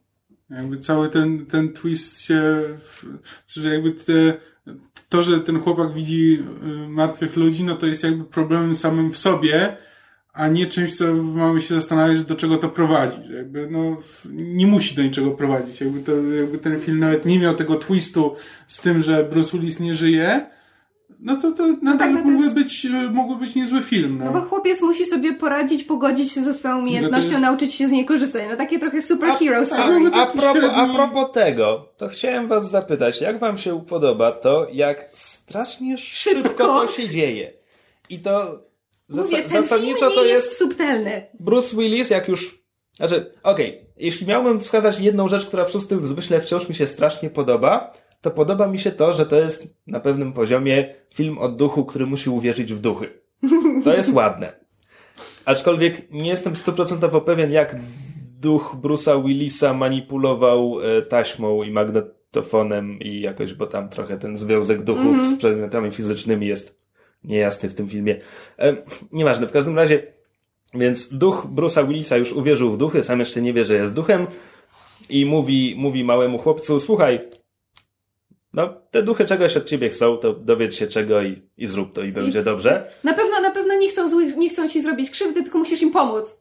Are you sure though? Tak, wbrew, wbrew absolutnie wszystkim, wszystkiemu co dotąd widzieliśmy, Dokładnie. duchy absolutnie nie chcą ci zrobić krzywdy. No i mały chłopiec mówi, okej, zrobię to, robi to I, I potem, I potem wszystko jest super. I potem dostaje główną rolę w szkolnym przedstawieniu i jest noszony na rełkach i nie no, to jest I, I dogaduje się z matką, jej Tak. wyjawia tajemnicę i wszystko jest super. tak, Ale właśnie. mówię, to nie jest, to nie jest subtelny film, to znaczy tak jak się y, mówiłeś, że ten dialog na początku filmu, kiedy ta żona tak tego swojego męża jest chwali, tak jest taki straszne. straszny. Ale na przykład jest scena, kiedy, kiedy e, matka rozmawia z tym właśnie swoim, swoim synem, czyli to ją gra Tony Collette i jest taki dialog na zasadzie, że jestem zmęczona w moim ciele, jestem zmęczona w moim umyśle i jestem zmęczona w moim sercu. I po prostu miałam, miałam flashback pod tytułem Anakin, you're breaking my heart. I to Wiesz nie co? jest dobrze napisany film. Tak bardzo, Znaczy- się, tak bardzo się wyłączyłem, że nawet nie kojarzę tej Nie kojarzysz sceny. tego. Ale, bo ten film dla mnie zasadza się na paru rzeczach. To znaczy tak, jest bardzo fajna muzyka i jednak klimat jest. I po- powiedziałam coś Kamilowi, to znaczy jak tylko zaczęliśmy oglądać, ja powiedziałam, słuchaj, takich filmów się już nie robi. To znaczy ten film jest tak bardzo 90s pod względem klimatu, palety, sposobu kręcenia, muzyki i tego, jak, jak, jak, jak w ogóle cały film operuje tymi środkami, żeby stworzyć konkretny klimat. Dla mnie to jest kwintesencja właśnie lat 90., czy nawet konkretniej thrillerów z lat 90., bardzo specyficznego kina. Po drugie, ten film się zasadza mimo wszystko, znaczy, nie na tym, jak dobry jest scenariusz, ale na tym, jak jest skonstruowany. To znaczy właśnie to, że te elementy się przeplatają, że mamy niby ten dramat psychologiczny, ale jest ta warstwa ponadnaturalna, że są dwa twisty. Jeden to jest, prawda, to widzę zmarłych, a na koniec się okazuje, że Bruce Willis nie żyje i tak dalej. Ale jednak cholera najwięcej się, się, się zasadza na e, aktorstwie i byłam bardzo zdziwiona tym, że tak jak pierwszy raz jak oglądałam film, byłam pod dużym wrażeniem Bruce'a Willisa, którego do tej pory jednak widziałam, prawda, albo w jakichś, nie wiem, stricte komediach, albo filmach akcji. I większość osób miała, mam wrażenie, takie podejście, to teraz po latach to on tam niewiele gra, a jak gra, to tak bardzo oszczędnie, natomiast byłam pod Ale ogromnym wrażeniem. To jest też taka rola, która w zasadzie nie oczekuję od niego więcej. To znaczy, on robi Tak, to, co jest właśnie- przewidziane w scenariuszu. Ale właśnie dlatego byłam tak zdziwiona, to znaczy wiesz, jak bardzo musiał na mnie twist i jakby właśnie cała otoczka filmu wpłynąć przy pierwszym seansie, że w swojej głowie jakby o wiele bardziej podbudowałam e, jakość, jakość występu Willisa, natomiast to, co się jakby nie, nie przedawniło, nie zestarzało i nie robi mniejszego wrażenia, to jest występ Hayley Joel Osmenta w, w roli, prawda, tego chłopca, bo po prostu są momenty, kiedy naprawdę miałam, mówiłam wczoraj Kamilowi, że miałam, miałam momenty, że ten dzieciak, on nie gra, on po prostu autentycznie w tym momencie czuje daną rzecz i to nie jest to, że on gra, tylko on jest tym, tym chłopcem i te emocje, te, te rzeczy, które on przeżywa są dla mnie prawdziwe. I naprawdę byłam pod, pod ogromnym wrażeniem. I też jest kilka scen, które są fantastycznie jakby skonstruowane wokół niego, jak jest ta scena, kiedy e, kiedy niby ten, ten psycholog się z nim bawi, że a, będę ci czytał w myślach i jak coś zgadnę, to robisz krok do przodu, żeby usiąść na krześle, a jak coś nie zgadnę, to robisz krok do tyłu. I to jest bardzo fajnie skonstruowana scena, jest bardzo ładnie nakręcona i też w dużej mierze polega na grze tego chłopca i na dodatek on się jeszcze nie odzywa, bo on robi tylko krok do przodu albo do tyłu. I właśnie bardzo wiele takich malutkich scen i smaczków, które w dużej mierze skupiały się na, na, na grze, ile on miał lat. Znaczy, postać ma lat 9? Mogę ci dokładnie powiedzieć, ile aktor miał lat, bo jest rok młodszy ode mnie, jest w twoim wieku. Czyli miał No, 99, 11, 12, 11. 11. W moim wieku jest. No to Tak. 11. No to był dwa lata, dwa lata starszy niż jego bohater. No to it, it's still fucking impressive. What did go, what went wrong? No potem zagrał tylko w jeszcze jednym dobrym filmie, a potem cisza. Teraz gra w filmach klasy B. I w serialach. Hmm. Znaczy, sprawdziłem go na IMDB, więc wiem, że ciągle gra. Tak. Nie wiem, no dla mnie, dla mnie Szósty Zmysł jest filmem, który może w pewnym stopniu ma zbyt dobry zwrot akcji. To znaczy, to jest film w całości podporządkowany temu zwrotowi akcji. I on naprawdę robi bardzo duże wrażenie za pierwszym razem. Znaczy właściwie obu chyba tym zwrotom. Znaczy temu, Powiedzmy. że... No w każdym razie, mówię, teraz oglądałem i po prostu nie, nie potrafił, nie potrafiłem mu wybaczyć tego, co robi. Nie, myśmy, myśmy chyba z Kamilem nawet, y, z, może nie z jakąś ogromną przyjemnością, ale z zainteresowaniem obejrzeli, ja się nie nudziłam. Co prawda zdarzały nam się głupie komentarze pod tytułem co drugie zdanie żeśmy wrzucali He's dead! Do you know you're dead? Albo był jakiś tam, a, kiedy, kiedy Bruce Willis y, próbuje sobie przypomnieć, jak się nazywa ten chłopak, który włamał się do jego domu i który ostatecznie go zabija. Jest takie Vincent Gray, a ja się nachylam do Kamila i takie Christian, Anastasia. Więc trzymały się nas bardzo głupie żarty. Ale nie, ostatecznie, ostatecznie nie uważam e, jakby tego, tego seansu za, za czas zmarnowany. E, No i w ten sposób dochodzimy do kwestii, które już nam przez przypadek wyszły, czyli czy, czy świadomość, po pierwsze, czy w momencie, kiedy znamy twist, to nam coś psuje, ewentualnie, czy sama świadomość, że to jest film z twistem, nam coś psuje. Dlaczego tak, dlaczego nie? Jak to z waszego punktu widzenia wygląda? Moim zdaniem to zależy od filmu. Mhm. Znaczy, znowu, Szósty Zmysł jest filmem, który moim zdaniem, jak już wiesz o co chodzi, to się trochę nie trzyma kupy. Z drugiej strony, e, szliśmy szkolną wycieczką na e, piękny umysł i kolega z ławki za mną widział już wcześniej film i postanowił był nachylić się, kiedy ustalaliśmy, kiedy idziemy, gdzie zbiórka i tak dalej i powiedzieć mi, jego współlokator nie istnieje. I potem szedłem na film z tą świadomością. Ale Szósty Umysł nie jest filmem... Szósty Fu. tytuł odcinka. Piękny Umysł nie jest filmem, który zasadzałby się tylko na tym. Tak. To jest jakby tylko część fabuły i jakby zupełnie mi to nie popsuło filmu wtedy. E, No ale to znowu jest inna konstrukcja, bo to nie jest tak, że to, ja mówię, no, Szósty Zmysł jest filmem, który jest całkowicie podporządkowany twistowi. Piękny Umysł nie jest. Więc nie ma problemu. Natomiast myślę sobie to, co, co Kamil mówił a propos innych, że świadomość, że w filmie jest twist, sprawia, że jakby próbujesz każda przewidzieć, scena, tak. czy, czy wątpisz w każdy, w każdy element, który zostaje ci pokazany. I myślę, że to może popsuć seans bardziej niż kiedy już wiesz o co chodzi przed A, mam seansem. pytanie, dlatego że y, zrobiłam, słuchajcie, przygotowałam się do pracy domowej, mam przed sobą karteczkę em, i istnieje takie przeświadczenie o- ogóle, ogólnie, zwłaszcza teraz współcześnie, kiedy mamy, prawda, e, kulturę bania się spoilerów i w ogóle e, e, spoiler to jest wielkie nie-nie. Em, istnieje takie przeświadczenie, że, że każdy spoiler jakby psuje. Psuje przyjemność z oglądania i że nie należy. I nie należy mówić, że, że jest twist, a w ogóle jaki twist zdradzać, to tym bardziej. Natomiast zostały przeprowadzone badania, co prawda w, udało mi się znaleźć informacje tylko o jednych e, badaniach, które chciały sprawdzić, czy rzeczywiście tak jest. I zostały przeprowadzone badanie w San Diego na grupce tam kilkudziesięciu studentów, gdzie oni mieli trzy historie z różnych gatunków. Były, gatun- były, były historie z, rzeczywiście z takim, z, z dużym twistem, takie bardziej thrillery, które operowały klimatem i, i takie em, zwykłe historie. I były jakby trzy grupy, to znaczy była grupa, której nie mówiono, że to jest historia z, z twistem i jaki jest ten twist. Była grupa, która miała mówione, że to jest historia z twistem. I była grupa, która po prostu we wstępie do, zanim zaczęła czytać opowiadanie, to miała zdradzone zakończenie, znaczy zdradzony ten twist. I w każdym z przypadku, statystycznie, większą przyjemność z czytania miały osoby, którym, które, które wiedziały. Czyli te zespoilowane. I jakby to się sprowadza... Znaczy, a kto miał większą przyjemność? Ci, którzy nie wiedzieli w ogóle, że tam jest twist, czy ci, którzy... Na to, na to właśnie jeszcze nie było, nie było rozróżnienia, bo tylko rozróżnienie na spoiled i unspoiled. Znaczy, no mówię, że były trzy grupki, czy... No ale jakby były... Mówię ci, jak był wykres skonstruowany, że były, były, były różne grupy badane, natomiast wykres ostateczny wyników był skonstruowany w taki sposób, że było tylko podział na zespoilowane i niezespoilowane. E, I jakby wnioski były trzy, to znaczy jakby dlaczego istnieje to przeświadczenie, że, że spoiler to jest coś złego, czy w ogóle, że zdradzenie twistu to jest, to jest coś złego.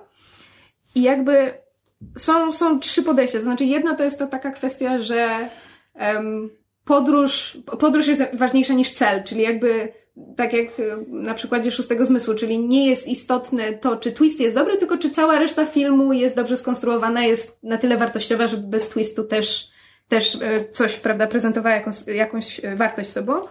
Druga kwestia tego, dlaczego znanie twistu może sprawiać większą przyjemność, dlatego że ludzie em, jakby tak nazwijmy to mentalnie czy gatunkowo nie lubią dać się oszukać. To znaczy nie lubimy mieć świadomości, że daliśmy się wrobić, wkręcić, oszukać, podejść. Nie, nie lubimy czuć się oszukani. A trzecia rzecz to jest kwestia tego, że lubimy to, co znamy, czyli kwestia tego, że lubimy dzieła, które trzymają się danej formuły. To znaczy lubimy romanse, dlatego że na koniec bohaterowie mają happily ever after. Lubimy kryminały, dlatego że zazwyczaj na koniec jest wyjaśniana zagadka i sprawca zostaje złapany. Jakby to są rzeczy, które... em, ups. E, To są rzeczy, od których e, podobno może zależeć to, czy, czy prawda, znanie, znanie twistu nam zepsuje przyjemność, czy nie. Wow, straciłam wątek. E, Natomiast jestem ciekawa, jak waszym zdaniem jest w przypadku filmów, które. Bo, no bo właśnie mamy taki na przykład szó- szósty zmysł, który na początku, jeżeli nie wiemy, że to jest film z twistem no, i zaczyna się jako dramat psychologiczny, no to jakby nie wiemy czego się spodziewać, nie, nie wyszukujemy, prawda, nie czepiamy się każdego szczegółu, nie próbujemy wyszukać, gdzie może ten twist być. A jak jest na przykład z filmami takimi jak Prestige? Prestige zaczyna się od tego, mówi nam, słuchajcie, jestem filmem z twistem. A teraz go znajdźcie. I co więcej, w pierwszym ujęciu pokazuje, na czym polega twist. Tak. Więc na przykład taki film, albo zupełnie przez przypadek przyszło mi do głowy Moulin Rouge. Moulin Rouge to jest film, który zaczyna się od tego, że moja ukochana nie żyje, powtarza nam to przez cały film, a ja na przykład na koniec, nieważne ile razy bym Moulin Rouge nie oglądała, zawsze mam wrażenie, że ona jednak przeżyje. To znaczy jakby jest na takiej zasadzie, że skoro film, skoro powstał film opowiadający historię tej dwójki ludzi, to on powstał z jakiegoś powodu. To może ona jednak na koniec przeżywa, no bo przecież film by mi nie opowiadał o tym, że ona umiera, bo to jest smutne i to jest bez sensu. I jakby chodzi mi właśnie o takie, jak to jest z historiami, które na samym początku już nam dają sygnał, że, że gdzieś leży pies pogrzebany. Czy to psuje, czy nie? Jak to jest? Na przykład, nie wiem, czy memento możemy do tego zaliczyć. Pomijając fakt, Znaczy, że ja- film jest skonstruowany me- memento, memento ci nie mówi na początku, że to będzie film z twistem. No nie, ale jakby w momencie, kiedy się orientujesz, że historia jest odpowiadana od tyłu, to możesz się domyślić, że jest ku temu konkretny powód. Poza tym to jest film, który jakby od początku wiemy, że facet próbuje się dowiedzieć, kto zabił jego żonę. I może to jest tylko moje podejście, ale jeżeli mam film o, o jakby z wątkiem kryminalnym, gdzie facet próbuje się dowiedzieć, kto zabił jego żonę i mam film skonstruowany w sposób, w sposób, który zaburza lub nie sprzyja wyjaśnieniu zagadki, to się domyślam, że coś jest na rzeczy. Znaczy jakby, że there's something more. No może to tylko ja. Że, nie wiem, tak. Albo na przykład Domyśl- A12 małp. Nie widziałem. Nie wi- To nie będziemy mówić o 12 małpach. Znaczy, że przede wszystkim dla mnie ten twist musi być częścią fabuły, bo jeśli po prostu robimy twist tylko po to, żeby zaskoczyć widza, to, to, to dajcie sobie spokój, bo to, to, to nik, niczemu nie służy. Bo to wtedy wychodzi nam twist Ale taki co, jak, co masz na myśli? e, jak na przykład z planety Małp Bartona. Gdzie, tak, gdzie po prostu no, jest twist tak kompletnie niepotrzebny, tak kompletnie niezrozumiały, że A poczekaj, bo mi się myli, która jest która? W, plane, w planecie Bartona. W planecie Bartona. No, w zasadzie się zgadza. E, Wahlberg wraca do domu, myśli, że ląduje na Ziemi. A, i wszędzie są ląduje, małpy. ląduje w Waszyngtonie u, u podnóża tego pomnika Abrahama Lincolna i tam wychodzi z kapsuły i widzi, że Abraham, Abraham Lincoln ma łeb goryla, czy nawet konkretnie Tejna, czyli tej, Konkretnie tej tego z- złej małpy Timarofa. E, tak, a potem przyjeżdża policja i to wszystko są małpy. Bo oryginał, bo oryginał się kończy tym, że byliśmy na Ziemi, znaczy, No tak. że nie wiedzieliśmy, że cały ten czas jesteśmy Plane, na planeta Ziemi. małp to Ziemia w przyszłości. Tak, i, i to jest o tyle twist jakby e, fajne, że no jakby cały film się sprowadza do tego, że no te, ta postać chce wrócić na Ziemię, że jakby oni lądują na obcej planecie, jakby próbuje wrócić, próbuje wrócić na Ziemię Czekaj, i... mówisz o oryginalnej planecie małp? Tak. No, tam próbują uciec przed małpami, jakby tam w ogóle nie ma, nie ma możliwości powrotu na Ziemię. Wiesz co, myślę teraz o oryginalnym tym Twilight Zone. Wow! To jeszcze dalej. Tak, bo w Twilight, bo to jakby cały film powstał na podstawie Odcinka Twilight odcinka Zone? No nawet nie wiedziałam. Naprawdę? Bo był odcinek Twilight Zone właśnie o planecie Małp i on był przed filmem, bo jest jeszcze czarno-biały. Jestem całkiem ostatnio przekonany, że był przed filmem. E, I tam jest właśnie dwóch astronautów, którzy lądują właśnie na jakiejś obcej planecie i są porwani przez małpy. I próbują tam uciec. I wtedy się orientują, że tak naprawdę są na Ziemi. E, I oni to skopiowali do filmu? Okej, w, w, filmowej, w filmowej planecie małp Charlton Heston po prostu jest otoczony przez małpy, którym próbuje uciec i jakby to społeczeństwo nawet nie dopuszcza małpy mu nie wierzą, kiedy on mówi, że ludzie budowali samoloty. Bo jest scena, kiedy Charlton Heston składa samo, y, y, samolocik z papieru, żeby pokazać małpom, że lot jest możliwy, że nie tylko ptaki mogą latać i małpy nie mogą w to uwierzyć. Tam jakby kompletnie nie ma mowy o powrocie na Ziemię, w sensie o opuszczeniu planety małp. Okej, to mi się coś po, pochrzaniło.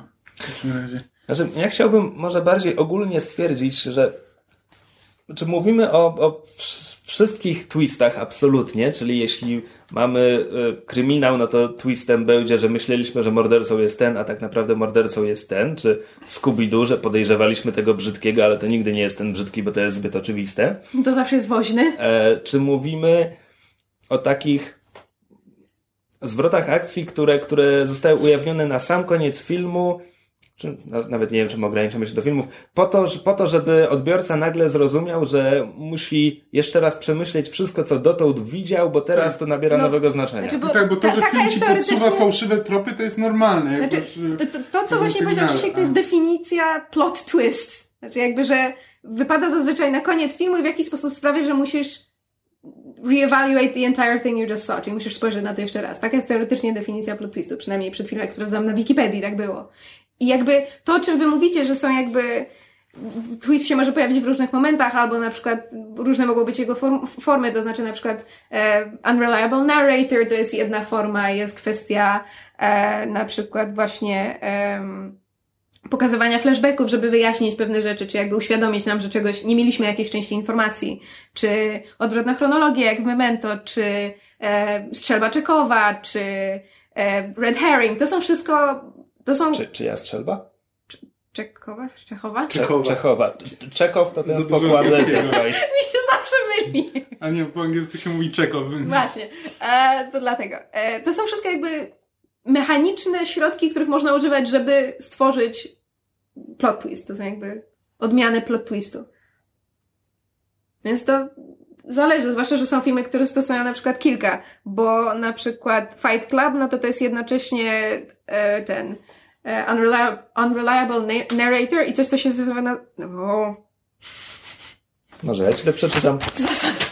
Em, bo Fight Club stosuje jakby dwie rzeczy, no bo mamy... Niewiarygodnego narratora. Tak, nie, niewiarygodnego narratora i coś, co się nazywa anagnorisis. To jest em, zdanie sobie sprawy z jak? tego, to jest zdanie sobie sprawy z tego, że ty, że, że osobowość, że osobowość, twoja osobowość, znaczy tożsamość twoja albo kogoś innego jest zupełnie czym innym, czyli to jest właśnie to, co przechodzi, e, prawda, postać No tak. Edwarda Nortona. No to jest ta nagła świadomość, że ktoś nie jest tym, kim za kogo się podawał albo kim myślałeś, że jest, włącznie z tobą. Czyli jakby są różne środki, którymi ten sam efekt jest uzyskiwany albo które się na siebie nak- nakładają. Czyli mm, biegam i próbuję ostrzec ludzi przed inwazją ko- zmiennokształtnych kosmitów, po czym patrzę w lustro i odkrywam, że to ja byłem zmiennokształtnym Na kosmitą. przykład, no. E, ale właśnie wiesz, czy są to, takie, ale czekaj, ale, czy to dotyczy tego, że to bohater sobie zdaje sprawę, że jest kimś, e, kimś Też. innym? Czy Albo- my sobie zdajemy sprawę, że bohater jest kimś innym? nie, że bohater nagle ma taki właśnie, wiesz, moment ten. Nie, bo jest na przykład, no jest Fight Club, mm, gdzie bohater jakby przeżywa ten moment, w którym się orientuje, że nie jest tym, kim mu się wydawało, że jest, ale mamy też y, Lucky Number 11, gdzie na końcu odkrywamy, że no ten chłopak wcale, wiesz, to wszystko zaplanował i że to, ale no on jakby od początku wiedział, kim jest, bardzo dobrze wiedział, co robi, tylko Znaczy, to, my się jest, to dowiadujemy. też jest plot twist, ale to nie jest jakby to, nie, nie ten mechanizm jest użyty, żeby to pokazać, użyte są flashbacki na przykład. No we flashbackach się większości rzeczy dowiadujemy, prawda? Są dodatkowe informacje, Nie, no zmienia tak, tak. się kontekst pewnych Nie, scen. tylko się zastanawiam nad tym, nad tym Ale, anachronizmem, bo tak, bla, tak, bla. tak mówiliście a propos tego, że twist musi jakby być e, uzasadniony przez, przez cały film, to znaczy nie może być twist tylko po to, żeby zaszokować. Ale są takie rzeczy, na przykład em, Deus Ex Machina, to jest właśnie twist, który jest jakby niewytłumaczalny i dzieje się No, dlatego, bo że się to- dzieje. Czekaj, nie, ale Deus Ex Machina nie służy do przewartościowania całego filmu, tylko do rozwiązania sprawy na koniec bez wpływu bohaterów. Ja ci tylko mówię, co było wymienione pod, pod plot twists jako, jako mechanizmy. No ale znowu to jakby Deus Ex Machina nie pasuje do takiej definicji plot twistu, według którego to jest coś, co sprawia, że musimy jakby na nowo przemyśleć wszystko, co dotąd widzieliśmy. Myślisz? Myślę. Znaczy nie, Jest- może, jest- być, może być ewentualnie, czy nie mogę sobie przy, wymyślić teraz przykładu, ale no, jestem w stanie sobie wyobrazić, że Deus Ex Machina może być wykorzystana do tego, żeby zrobić plot No tak, może- tylko, może ten- być, że nagle z- będzie strasznie słaby. Z pudełka wyskoczy szatan i powie bohaterowi twoja żona nie żyje od 20 lat, to była iluzja. Bo szatana dotąd nie było w tym filmie, dlatego jest Deus Ex Machiną. No tak, tylko że to jakby Nie, ja się zgadzam, że to nie jest do końca jasne, natomiast... y, Zmieniając temat kompletnie, widzieliście, e, nie pamiętam polskiego tytułu, Usual Suspects? Tak. Nie. I właśnie to był kolejny film, który chciałam obejrzeć. Znaczy, znam, znam spoiler, No to jeśli znasz spoiler, to możemy sobie o tym porozmawiać. ale nie, bo ja nie wiem, jak do tego dochodzi. Ja nie wiem, o czym jest film, ja tylko znam, jak on, jak, znam esencję spoileru, ale nie wiem, dlaczego to jest istotne i No miałeś jakieś 20 lat, żeby się dowiedzieć. Właśnie. No. spadaj! E, myszu, Ja się jego nie czepiam, że nie zna 12 małp. myszu e, tam w żaden sposób do tego nie dochodzi. Tam, tam po prostu jest plot twist wrzucony na koniec, widz otrzymuje tę informację i to jest jakby cały film. Jakby Widziałeś? ten film jest tak... Jest, jest sketch Key and Pila, e, w którym e, e, właśnie funkcjonariusz przesłuchuje jakiegoś, jakiegoś bandytę i oni za swoimi plecami, y, ten bandyta cały czas e, zmyśla jakieś rzeczy, które po prostu dostrzega za plecami, za plecami tamtego, e, tamtego funkcjonariusza. Był taki sketch. To jest The Usual Spe- Suspects. Aha. To wszystko. To jest całe, to jest całe The Usual Suspects. Thanks for ruining the movie for me. To jest beznadziejny film. To jest beznadziejny film. Zgadza, zgadzam Ale się z czy Kamilem. mogłam podjąć tę decyzję sama? Nie. Dziękuję. To, e, to znaczy... Ob... nie. Nie możemy nie mówić o The Usual Suspects e, w, w tym odcinku. Obe, obejrzałem, No obejrzałem, ja się powstrzymałam od mówienia o 12 małpach. To obejrzałem nie Usual Suspects parę miesięcy temu I to jest film, który ogląda się nieźle, jest, no tam, bo, bo niektóre postaci da się lubić, jakby interakcje z tą grupą złodziei są, są całkiem spoko, ale potem przychodzi twist i to jest twist, który na Bierze moje roz, rozwala film. Nawet nie chodzi mi o to, że rozwala film, tylko po prostu jak masz konkluzję, że aha, czyli to był niewiarygodny narrator. Czyli nie mam pojęcia, co z tego, co dotąd obejrzałem, było prawdą. Nie mam żadnych poszlak, by domyślić się, co mogło być prawdą. To, to nie jest tak, I w że... zasadzie nie wiem, co z tego wynika, Znaczy, ani bo po co to obejrzałem. To, nie jest to, co już mówię, że, że jakby twi- dobry plot twist sprawia, że przewartościowujesz cały film. Tylko ten twist po prostu sprawia, że wyrzucasz do śmieci cały film. Tak. Wszystko, co obejrzałeś, równie dobrze mogło być... Yy, No to to jest forma przewartościowania. Znaczy, no tak, no tak jak Deus Ex Machina jest formą twistu, tylko że jest beznadziejną formą twistu, no. E, Że po prostu, no ten, e, ten twist nic nie wnosi do filmu, nie jest jakby logicznym ciągiem tego, co się do tej pory wydarzyło, no bo w szóstym zmyśle e, jakby to jest logiczna konkluzja, to, że nagle się dowiadujemy, że Bruce Willis jest, był martwy przez ten cały czas, że jakby zmarł i że teraz ma sprawę do rozwiązania, to jakby to wszystko wynika z tego, co się do tej pory dowiedzieliśmy o duchach, tego, co się dowiedzieliśmy właśnie o, o Willisie, z czym się zmaga i tak dalej, to jakby to ma sens. E, W The Usual Suspects, no to po prostu od tak sobie, no bo tak, no. No ale na przykład jaki jest inny film, który robi coś takiego? To znaczy w sensie, że twist na koniec sprawia, że właściwie cały film można by wyrzucić do śmieci. Co, na przykład Incepcja? Bo nie wiemy, czy wszystko, co obejrzeliśmy jest prawdą, czy nie?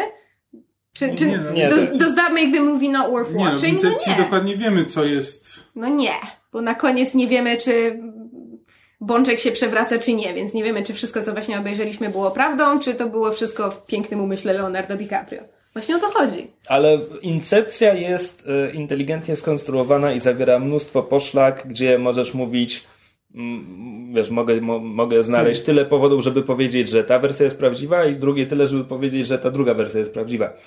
Usual Suspects um, Dobrze, to dlaczego ten film jest taki popularny i jest uznawany za taki fantastyczny?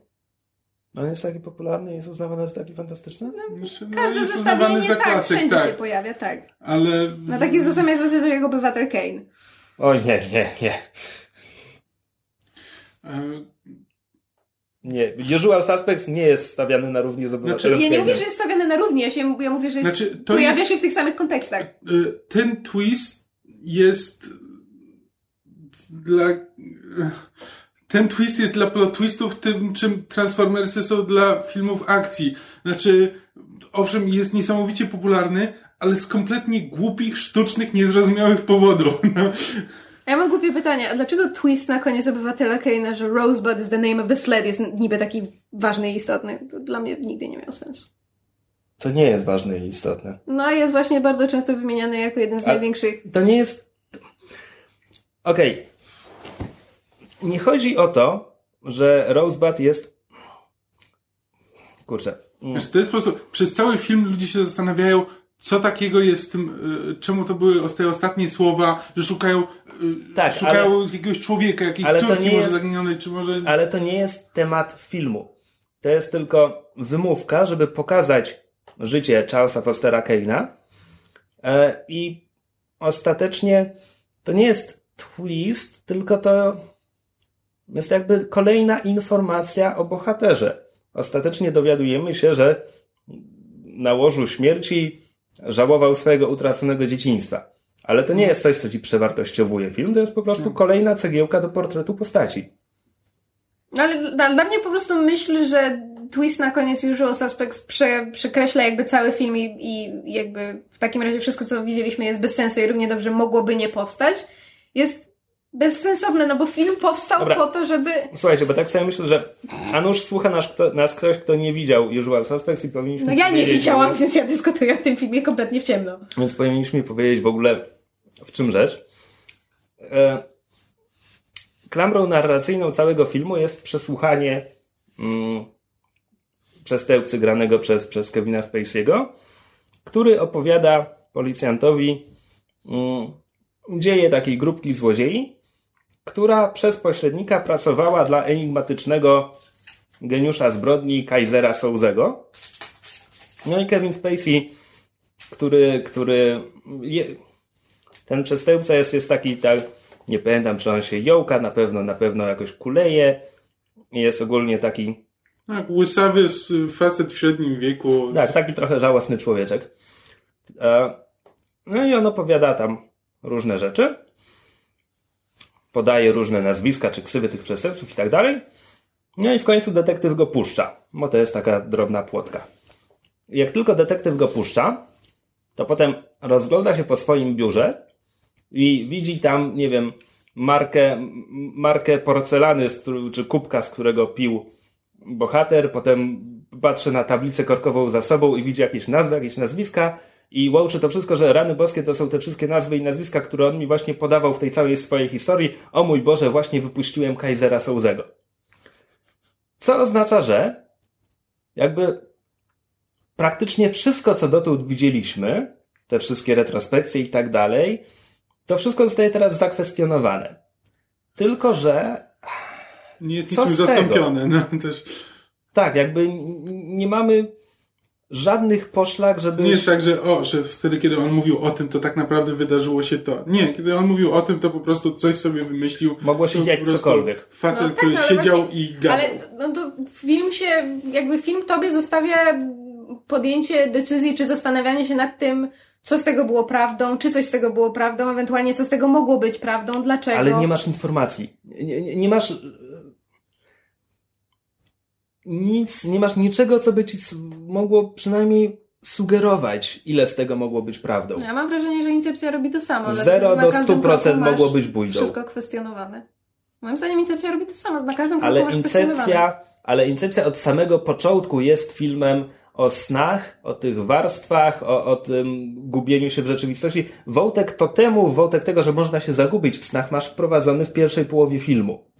I to jest jakby temat. A Usual Suspects nie. Znaczy ja nadal nie rozumiem, dlaczego to wszystko miałoby być wadą.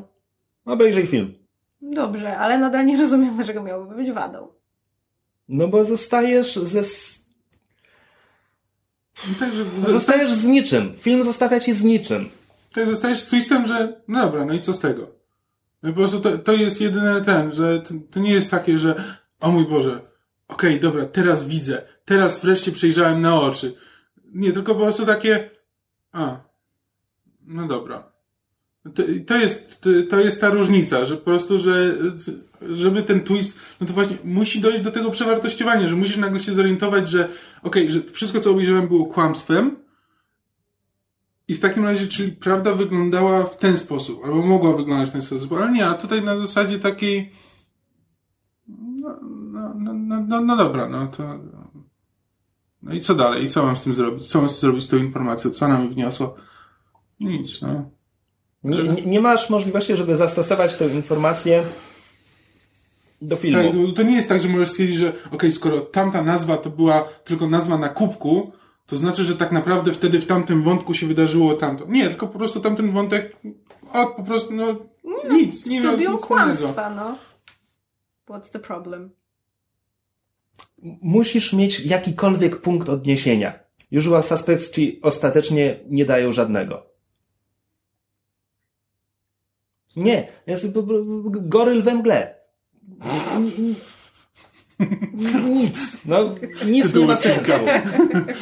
Dobra, zmieniając temat, Szósty umysł. e, zmieniając temat, to, czy to powin... co chciałeś powiedzieć o 12 małpach? Nic nie chciałam powiedzieć o 12, 12 małpach. No to. Nie no. Wymieniłaś 12 małp pół godziny wcześniej. My mówiliśmy o Usual Suspects, którego ja nie widziałem. Wy sobie porozmawiacie o 12 małpach. No ale nie ma o czym rozmawiać. Aha, okej. Znaczy, ja nie, nie, nie To porozmawiaj. sobie przypomnieć, nie, bo w 12 małpach nie pamiętam, jaki tam był twist właściwie. No Znaczy, 12 małp ma dokładnie taki sam twist jak... Yy, Terminator. nie, jak Prestige. To znaczy na zasadzie film na początku... Ci... Bruce Willis ma brata bliźniaka, o którym nikt nie wie? Dok- dokładnie. E, nie, znaczy w sensie tak jak Krzysiek powiedział, że pierwsza scena Prestiżu jakby związana jest z twistem. Jakby jak znasz film, to wiesz na czym ten twist polega, więc jakby... Tak, ale jak nie znasz filmu, to zresztą nic ci nie mówi. I to samo jest w 12 małpach, to znaczy jeżeli nie wiesz jaki jest twist na koniec filmu, to początek nic ci nie powie, natomiast świadomość, że początek filmu jest twistem z końca, mówi ci już wszystko. I dlatego nie chciałam o tym filmie mówić, bo jednak uważam, że Krzysiek powinien ten film obejrzeć. Pewnie kiedyś. Nie, po prostu 12 małp chciałam wymienić tylko i wyłącznie w kontekstu filmu, który na samym początku ci jakby zdradza, nie zdradza twist, film nawet nieświadomie. Nawet nie pamiętam, jaki jest twist w tym filmie. Jezus Maria, no. Dobra, dobra, nie musimy mówić o 12 małpach. No dobra, a jak myślicie, jak jest w kwestii, um, bo tak mówimy, mówimy o twistach, a, a jakoś odeszliśmy od kwestii tego, czy, czy świadomość e, zakończenia albo samego faktu, że jest twist, czy jakby w jakich wypadkach rzeczywiście jest w stanie zepsuć, bo na przykład dla mnie, um, znaczy zepsuć przyjemność w sensie skrót myślowy, bo dla mnie fakt, że prestiż mi na samym początku mówi, że wiesz, nie jestem tym, co ci się wydaje i musisz ten... Nie pamiętam, jaki był tagline filmu, ale chyba było Are you watching closely? Tak jest tagline prestiżu.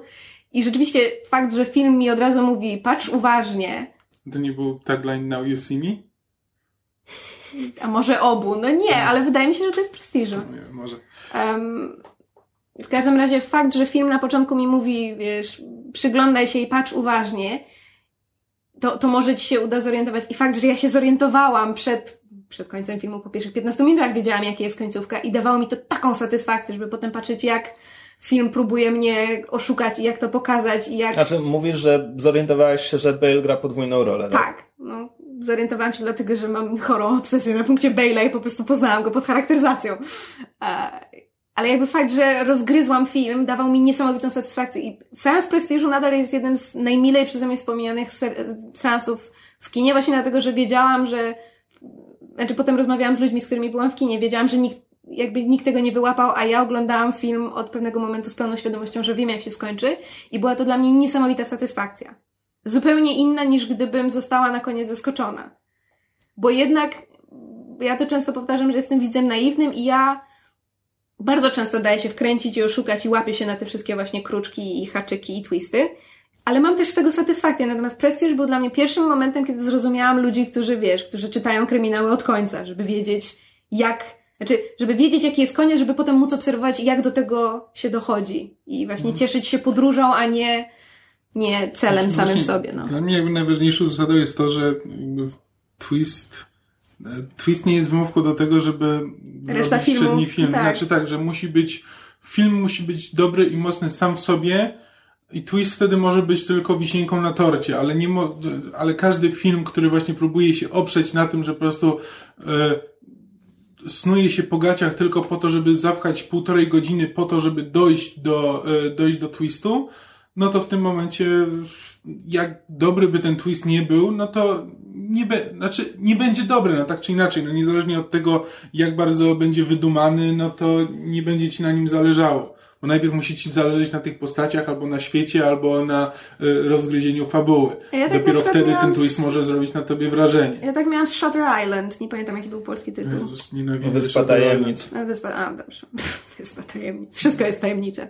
Um, to znaczy, Znaczy, ja Shutter Island po prostu jakby zanim obejrzałem ten film, to już, to już się domyślałem, jaki jest, jaki tam jest twist i potem na końcu Tak, się okazało, właśnie- że tak, taki jest to ten było twist. dziwne, dlatego że to nie był film, o którym było głośno na zasadzie to jest film z twistem, albo na zasadzie to nie był film, który wszędzie na każdym kroku spoilowano pod tytułem twist brzmi tak i tak, tylko to jest film, do którego ja usiadłam, tylko wiedząc, że to jest tam horror, thriller, nieważne z Leonardo DiCaprio i że się dzieje na, na wyspie w jakimś zakładzie psychiatrycznym i ja usiadłam i zaczęłam oglądać ten film, ten film i jest takie, aha, y, ten, jak jest po polsku unreliable na- narrator. Niewiarygodny niewiarygodny, narrator. że to jest niewiarygodny narrator i że jakby on jest, prawda, i tak dalej. I jakoś, znaczy, potem byłam zaskoczona, kiedy na koniec oni tylko potwierdzili moje, moje, moje podejrzenia na zasadzie, aha, to o to chodziło. No to po co to wszystko było?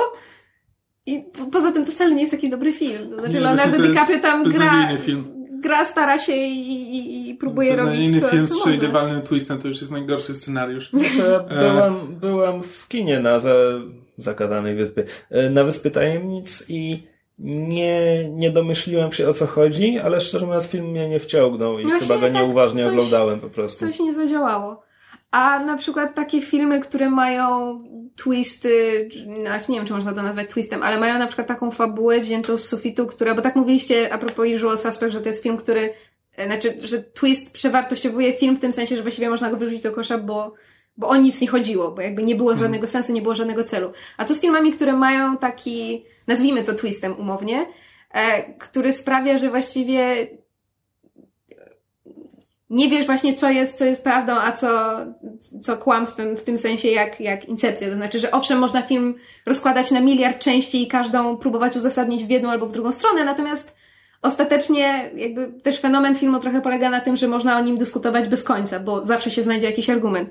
Na przykład, moim zdaniem innym przykładem na to jest, na przykład przykładem, well done Myszu, e, Donnie Darko. To jest taki film, który można długo rozkładać i, i dochodzić do, do konkretnych wniosków, a potem przy kolejnym seansie nagle stwierdzasz, że a nie, czekaj, to bez sensu, bo coś tam, coś tam. I to też jest film, który się opiera jakby na, na właściwie chyba na paru twistach. Na jednym głównym, ale no na, na, na paru. Jeszcze na dodatek ma podróże w czasie, więc to już w ogóle wszystko komplikuje. Dań tylko zasada się na twiście? No, że on na koniec umiera. To, to, to jest twist? No bo, tak, no bo on podejmuje, no bo przez całe, no bo bohater na koniec podejmuje decyzję, że jedyny sposób, żeby wszyscy inni, jakby, że, No. że on musi zginąć, żeby wszyscy inni mieli święty spokój. No, to w momencie, kiedy protagonista ci ginie na koniec, mimo że nie musiał, to była jego decyzja, no to kind of a twist. To jest zwrot akcji, ale to, Znaczy, tak. to nie jest taki zwrot akcji, który zmusza cię do przewartościowania całego filmu. Mówię to Znaczy, nie no, obejrzawszy do Znaczy, Darko. no, nie, nie, nie twierdzisz wtedy, że no, że okej, to to co wcześniej zobaczyłeś, tylko że no jakby No, rzeczywiście... ale tak, dlatego, że po, potem to jest, Znaczy, Film jest na to tyle poplątany, to jest- że on w pewnym momencie sugeruje, że ponieważ, y, że ponieważ Donnie nie żyje, to to wszystko nie miało miejsca. Że on pozwolił się zabić w jednej rzeczywistości, a w drugiej rzeczywistości wszystko się potoczyło normalnie i nic z tego nigdy nie miało miejsca, więc to jest jakby... Znaczy, bo to jest taki emo film, który właśnie... znaczy, to jest emo film, który stwierdza, że to jest bardzo, to jest bardzo ciężki film dla nastolatków, bo zazwyczaj próbujesz, próbujesz wtłoczyć zupełnie odwrotną wiadomość, ale to jest taki, że a może wszystkim by było lepiej, gdybyś tak naprawdę się, e, się zabił. E, Tak, nie należy go oglądać, jak się jest nastolatkiem, który ma depresję. tak. Z drugiej strony zastanawiam się, czy może to nie jest jedyny okres, kiedy jest sens oglądać ten film. Trochę Tak, tak. trochę tak. Tak, to No. jest e, film... e, Ciężki orzech do zgryzienia. Watch it with a parent nearby.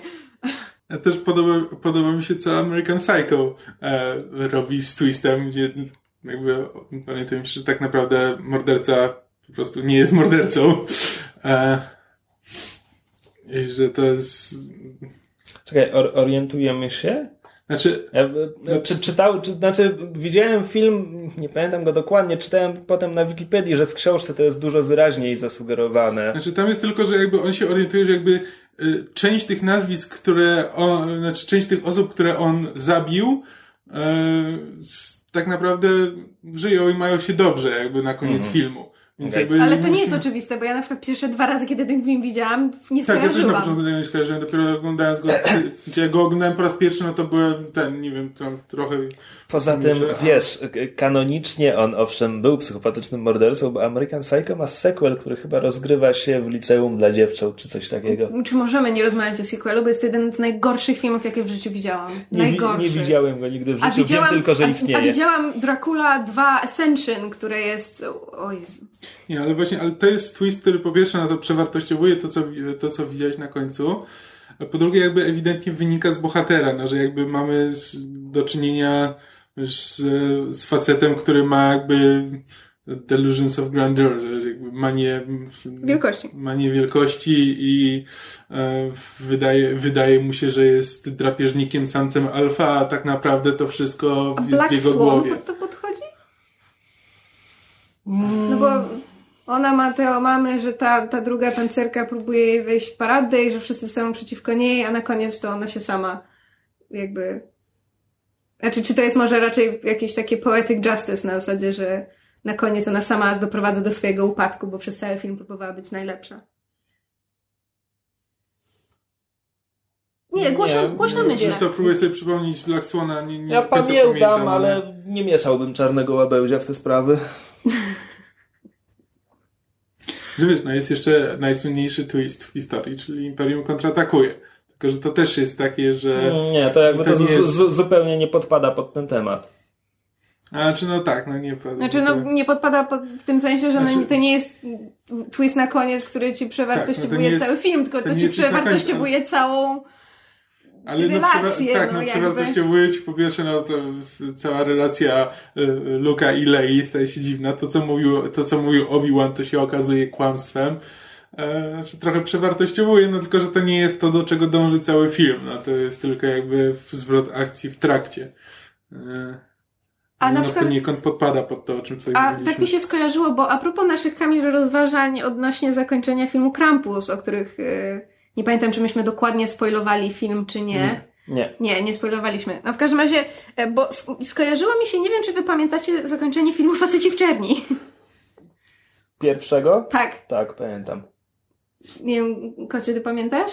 Mm, Że kiedy jakby na koniec się okazuje, że ta galaktyka, której oni szukali na no pasie to- Oriona, to, to była na obruszce kota. I właśnie konkretnie kontekst tego, że galaktyka była w, wiesz, w, na obruszce kota mi się skojarzyło z końcówką jakby Krampusa i tego, że znaczy, czy, czy, czy to, czy i w jakim stopniu to przewartościowuje to, co właśnie obejrzeliśmy? Czy to jest po prostu taki twist na zasadzie, a, patrz jaki fajny myk. Bo to, to jakby nie ma Tak, nie, bo to nie ma nie ma zasadniczo żadnego- wpływu na fabułę, ten motyw potem nie wraca tego, że każda, że nasza galaktyka jest w kulce i tymi Tak, kukami się, potem okazuje, bawią że szukamy, kosmici. szukamy innego McGuffina niż nam się zdawało. Tak.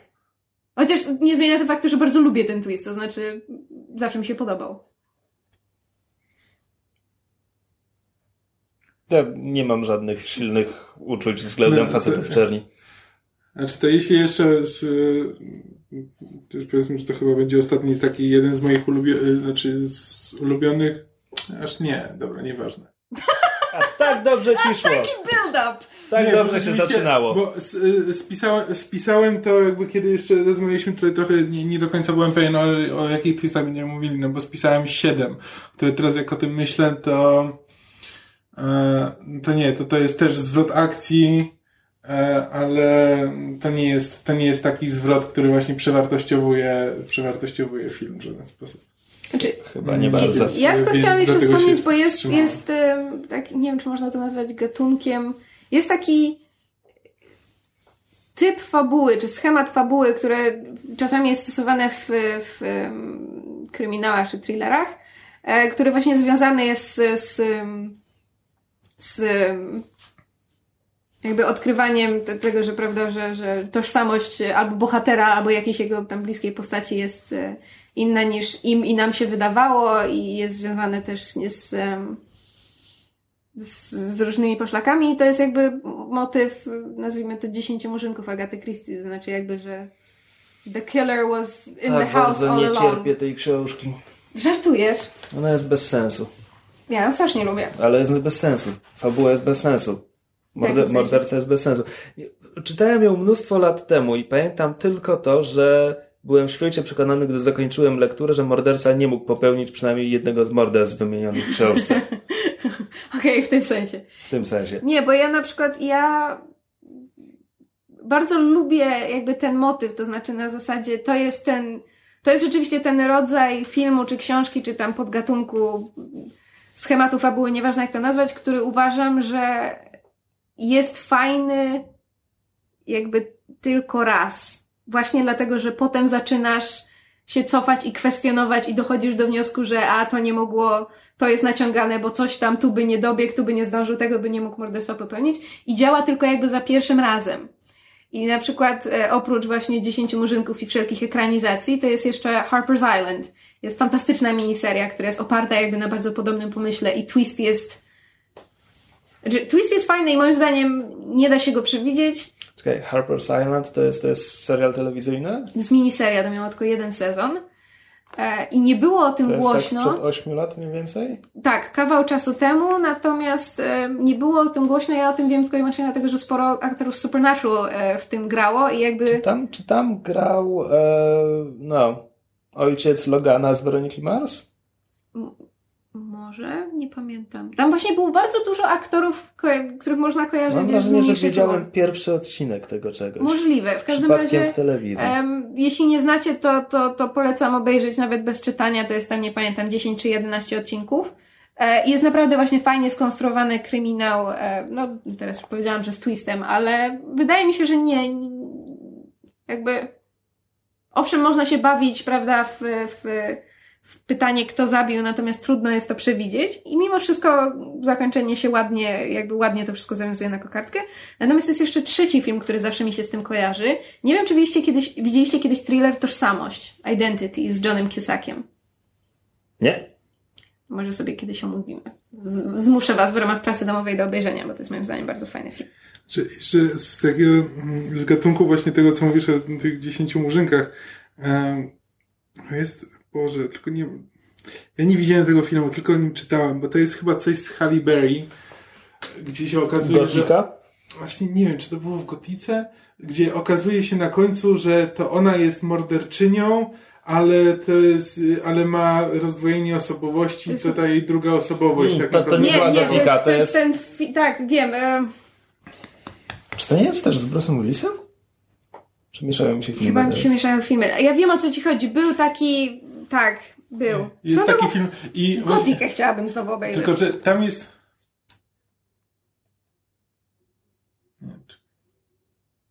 Nie, A, czyli to nie było ojciec Weroniki, tylko... To jest Logana, mówiłem. A. Logana, ja zrozumiałam, że chodziło ci o tego... Nie, absolutnie nie. nie, czekaj, czekaj, nie, ja myślę jeszcze o czymś. Dobra, nieważne, wiesz co, wytnę to.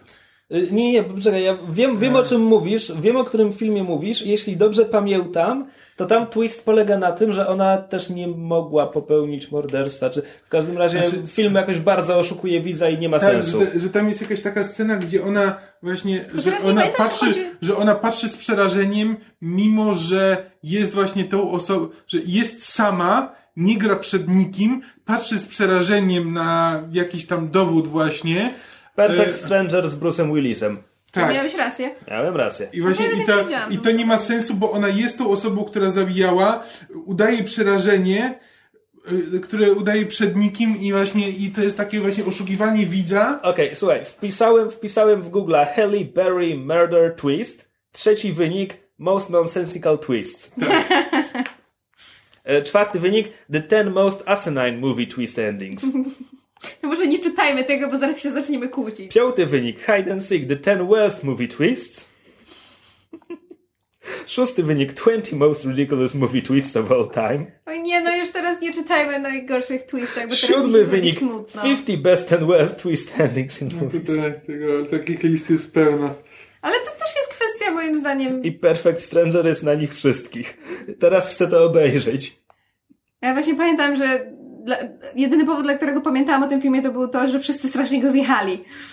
Um, w sumie go ticket też muszę obejrzeć. E, natomiast, wiesz co, ja nie lubię trochę takich list, dlatego że mam jednak wrażenie, że to jest właśnie kwestia subiektywna. To znaczy na zasadzie, na takiej zasadzie, jak wiesz, Kamil, Znaczy nie, Kamilowi się, się The Others nie podobało, a ja bardzo, wiesz, bardzo lubię ten Po, film. ponieważ wyszliśmy od Perfect Strangera, którego żaden z nas nie widziało, ale tam autentycznie chodzi o to, że film cię absolutnie oszukuje, Ja gdzie rozumiem. pokazuje ci e, no coś, co jakby nie, nie ma prawa zajść. Czy- Czyli za zły twist uważamy taki, który nas oszukuje bez sensu. I już wiem o co chodziło w tym Perfect Strangers. Znaczy, że ona podejrzewa, e, próbuje udowodnić, że Bruce Willis jest mordercą, mimo że to ona jest tak naprawdę morderczynią. I ona znajduje dowody na to, że Bruce Willis jest mordercą, które sama tam podłożyła i, uda- i jest przerażona tym, że to Bruce Willis jest mordercą. Mimo, że to ona je tam podłożyła, ona, No, ona ale go rozumiem, wrabia. że- No rozumiem, że twist polega na tym, że ma rozdwojenie jaźni, więc jakby nie rozumiem, na czym polega problem. Nie, nie, nie, to, to właśnie tutaj nie ma rozdwojenia jaźni. Ona po prostu, ona popełniła to morderstwo, Aha. a próbuje wrobić w to e, Aha, i rozumiem, i gra do pustego pokoju. I Dobrze, gra do pustego teraz... pokoju przerażenie, że znalazła jakieś, że znalazła dowody na, na to, że Bruce Willis jest mordercą. Okej, to to jest strasznie głupie. Dokładnie. Ale rzeczywiście, teraz mam większą ochotę obejrzeć. Em, dobra, ale słuchajcie, bo my tak e, tutaj dyskutujemy i, i czasem się kłócimy, nie zgadzamy, czasem się zgadzamy. Natomiast mam wrażenie, że tak jak Krzysiek na początku wspomniał, że bardzo wiele zależy od y, filmu i właśnie tego, czy jest, czy jest mądrze skonstruowany, czy oprócz tego ma coś do zaoferowania i, i tak dalej. Wiesz, Wszystkie... ja nie lubię generalizować, każde dzieło należy oceniać. Nie, ja się z Tobą zgadzam, tylko chciałam po prostu em, e, doprowadzić do w pewnym stopniu przewartościowania tego odcinka. O, Em, powodzenia. I jakby no bo nie bez powodu mówi się, że, że jakby ciężko jest ocenić, czy, czy świadomość um, A istnienia twistu, B na czym twist polega, psuje przyjemność i w jakim stopniu, bo tak naprawdę nie da się tego obiektywnie ocenić, dlatego że nie ma czegoś takiego, że jedna osoba jest w stanie stwierdzić, czy dane dzieło by jej się podobało bardziej zespoilowane, czy nie zespoilowane, bo you can only have it one way. Bo albo obejrzysz, czy tam przeczytasz bez świadomości i to było twoje pierwsze doświadczenie z filmem, albo podejmujesz decyzję, że sprawdzasz, jakie jest zakończenie i oglądasz z tą świadomością. Nie można mieć, no chyba, że komuś by za, za, zaserwować wsteczną amnezję i spróbować w ten sposób zbadać, czy, czy jest jakaś różnica i, i jak to wygląda z, z indywidualnego przypadku na indywidualny przypadek. Znaczy, nie wiem, ja zawsze dopuszczam jakby nie, tyle, że jest nadrzędna, ale moim zdaniem wypada jednak uwzględnić intencje twórcy, mhm. a chyba nie ma twórcy filmu z twistem, którego intencją jest, żeby widz wiedział, jaki jest twist. Ja się z tobą zgadzam i między innymi dlatego jednak owszem, obecna kultura spoilerów jest prze, z, z drugiej strony, przeszarżowana, Z drugiej ale... strony jestem dużym fanem e, te, tej, tej teorii śmierci autora i oceniania dzieła w, w oderwaniu od twórcy. No ale to jakby jedno nie wyklucza drugiego, mm. tak absolutnie. Znaczy ja, jeżeli, wiesz, jeżeli, nie wiem, przypadkiem gdzieś coś poznam, jakiś, jakieś zakończenie czy twist czegoś, no tak jak, prawda, będąc w popkulturze, mam wrażenie, że nie można nie znać twistu The Usual Suspects, nawet jeżeli się filmu nie widziało, no to jakby, no trudno znam, obejrzę i tak zobaczę, jak mi to w takiej formie podchodzi, ale z zasady, jeżeli mam wybór, czy poznać zakończenie, czy nie, jeżeli rzeczywiście mi zależy, żeby obejrzeć dzieło, prawda, tak, tak, as, as God and, and the author intended, no to jednak wolałabym nie wiedzieć. Natomiast, nie, znaczy nie wiedzieć dokładnie na czym polega twist. Natomiast autentycznie nie wiem, czy chciałabym wiedzieć, że twist w ogóle jest. Bo mówię, jakby to, że prestiż zaczyna się od tego, że, że będzie twist, szukaj go, może ci się uda. To było dla mnie fenomenalne doświadczenie jakby jako, jako widz. Natomiast tak, nie wiem, czy chciałabym w każdym filmie mieć coś tak, takiego. Też tak gram, że jakby mogę, znaczy najchętniej bym nie znał, e, nie znał twistu i jakby oglądał ten film, jakby zazwyczaj jeśli, jeśli na przykład wiem, że pójdę na jakiś film, to staram się o nim wiedzieć jak najmniej, mhm. żeby po prostu móc e, nie kierować się właśnie materiałami marketingowymi, opiniami innych, tylko po prostu zobaczyć, co, co autor chce mi przekazać i jak do tego, jak do tego prowadzi, jakby z otwartą, z otwartą głową. No, natomiast jeśli ktoś ma mi powiedzieć, że o, w tym filmie jest twist, to już wolę wiedzieć, jaki ten twist jest, to przynajmniej mogę sobie wtedy się, e, mogę spojrzeć, jak do niego doszło, bo inaczej to, wiedzieć, że jest twist i próbować się go doszukać, to jest taka mentalna masturbacja trochę. I, e... No to teraz doszliśmy do konstruktywnego wniosku, że mysz lubi mentalną masturbację. Znaczy, bo fajnie, jeśli się domyślisz, że tam może być jakiś twist i y, spróbujesz się go domyślić, to jest okej, okay, ale jeśli ktoś ci już powiedział, jeśli wiesz, że tam jest twist... Nie, mi to jakoś chyba aż tak bardzo nie, nie mi to jakoś... Nie. Krzysztofie, a jakie ty masz zdanie? Odnośnie znać cały spoiler, a wiedzieć tylko, że jest twist. Albo nie wiedzieć w ogóle nic. Gdzie się plasujesz na tej skali? Na obu krańcach, ale nie na, ale nie na środku. Krzysztof swings both ways. No ba. I tym optymistycznym znaczy, akcentem... Tytułem, tytułem podsumowania, tylko chciałem dodać, że jeśli słuchacze mają cokolwiek wynieść z tego odcinka, to niech będzie to, że Usual Suspects są beznadziejnym filmem. E, ponadto może to jest dobry moment, żeby powiedzieć, że e, między 16 a 17 odcinkiem Myszmasza wszyscy zginęliśmy w wypadku samochodowym. Wow. Dun, dun, dun. E, słuchajcie, to tyle od nas. Jeżeli macie jakieś swoje przemyślenia na temat kwestii um, zwrotów akcji, tego czy lepiej wiedzieć, nie wiedzieć, znać zakończenie, nie znać, to dajcie nam znać. Ha, ha, ha, ha. E, ewentualnie możecie podać jakieś swoje przykłady ulubionych twistów, czy waszym zdaniem najgorszych twistów. E, I to tyle od nas. Mamy nadzieję, że ten mniej typowy odcinek e, Myszmasza z pracą domową wam się podobał. E, jeżeli chcecie więcej takich odcinków, to dajcie nam znać, bo dla nas to też jest okazja do dyskusji na jakiś jeden konkretny temat. Następnym razem postaramy się dać znać wcześniej, jaką pracę, pracę domową sobie zadajemy, żebyście tak, mieli żebyście mieli się zapoznać i no. rozmawiać z nami na równi.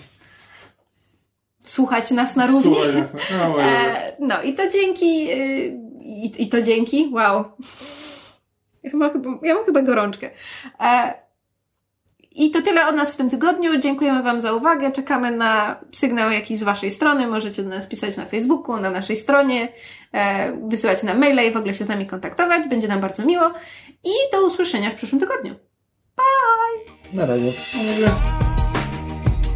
Słuchaliście podcastu Myszmasz. Możecie nas znaleźć na myszmasz.pl lub polubić nasz fanpage na Facebooku. Możecie nam także wysłać maila na myszmaszpodcast.gmail.com jeśli do nas napiszecie, będziemy szczęśliwi jak puchata langusta.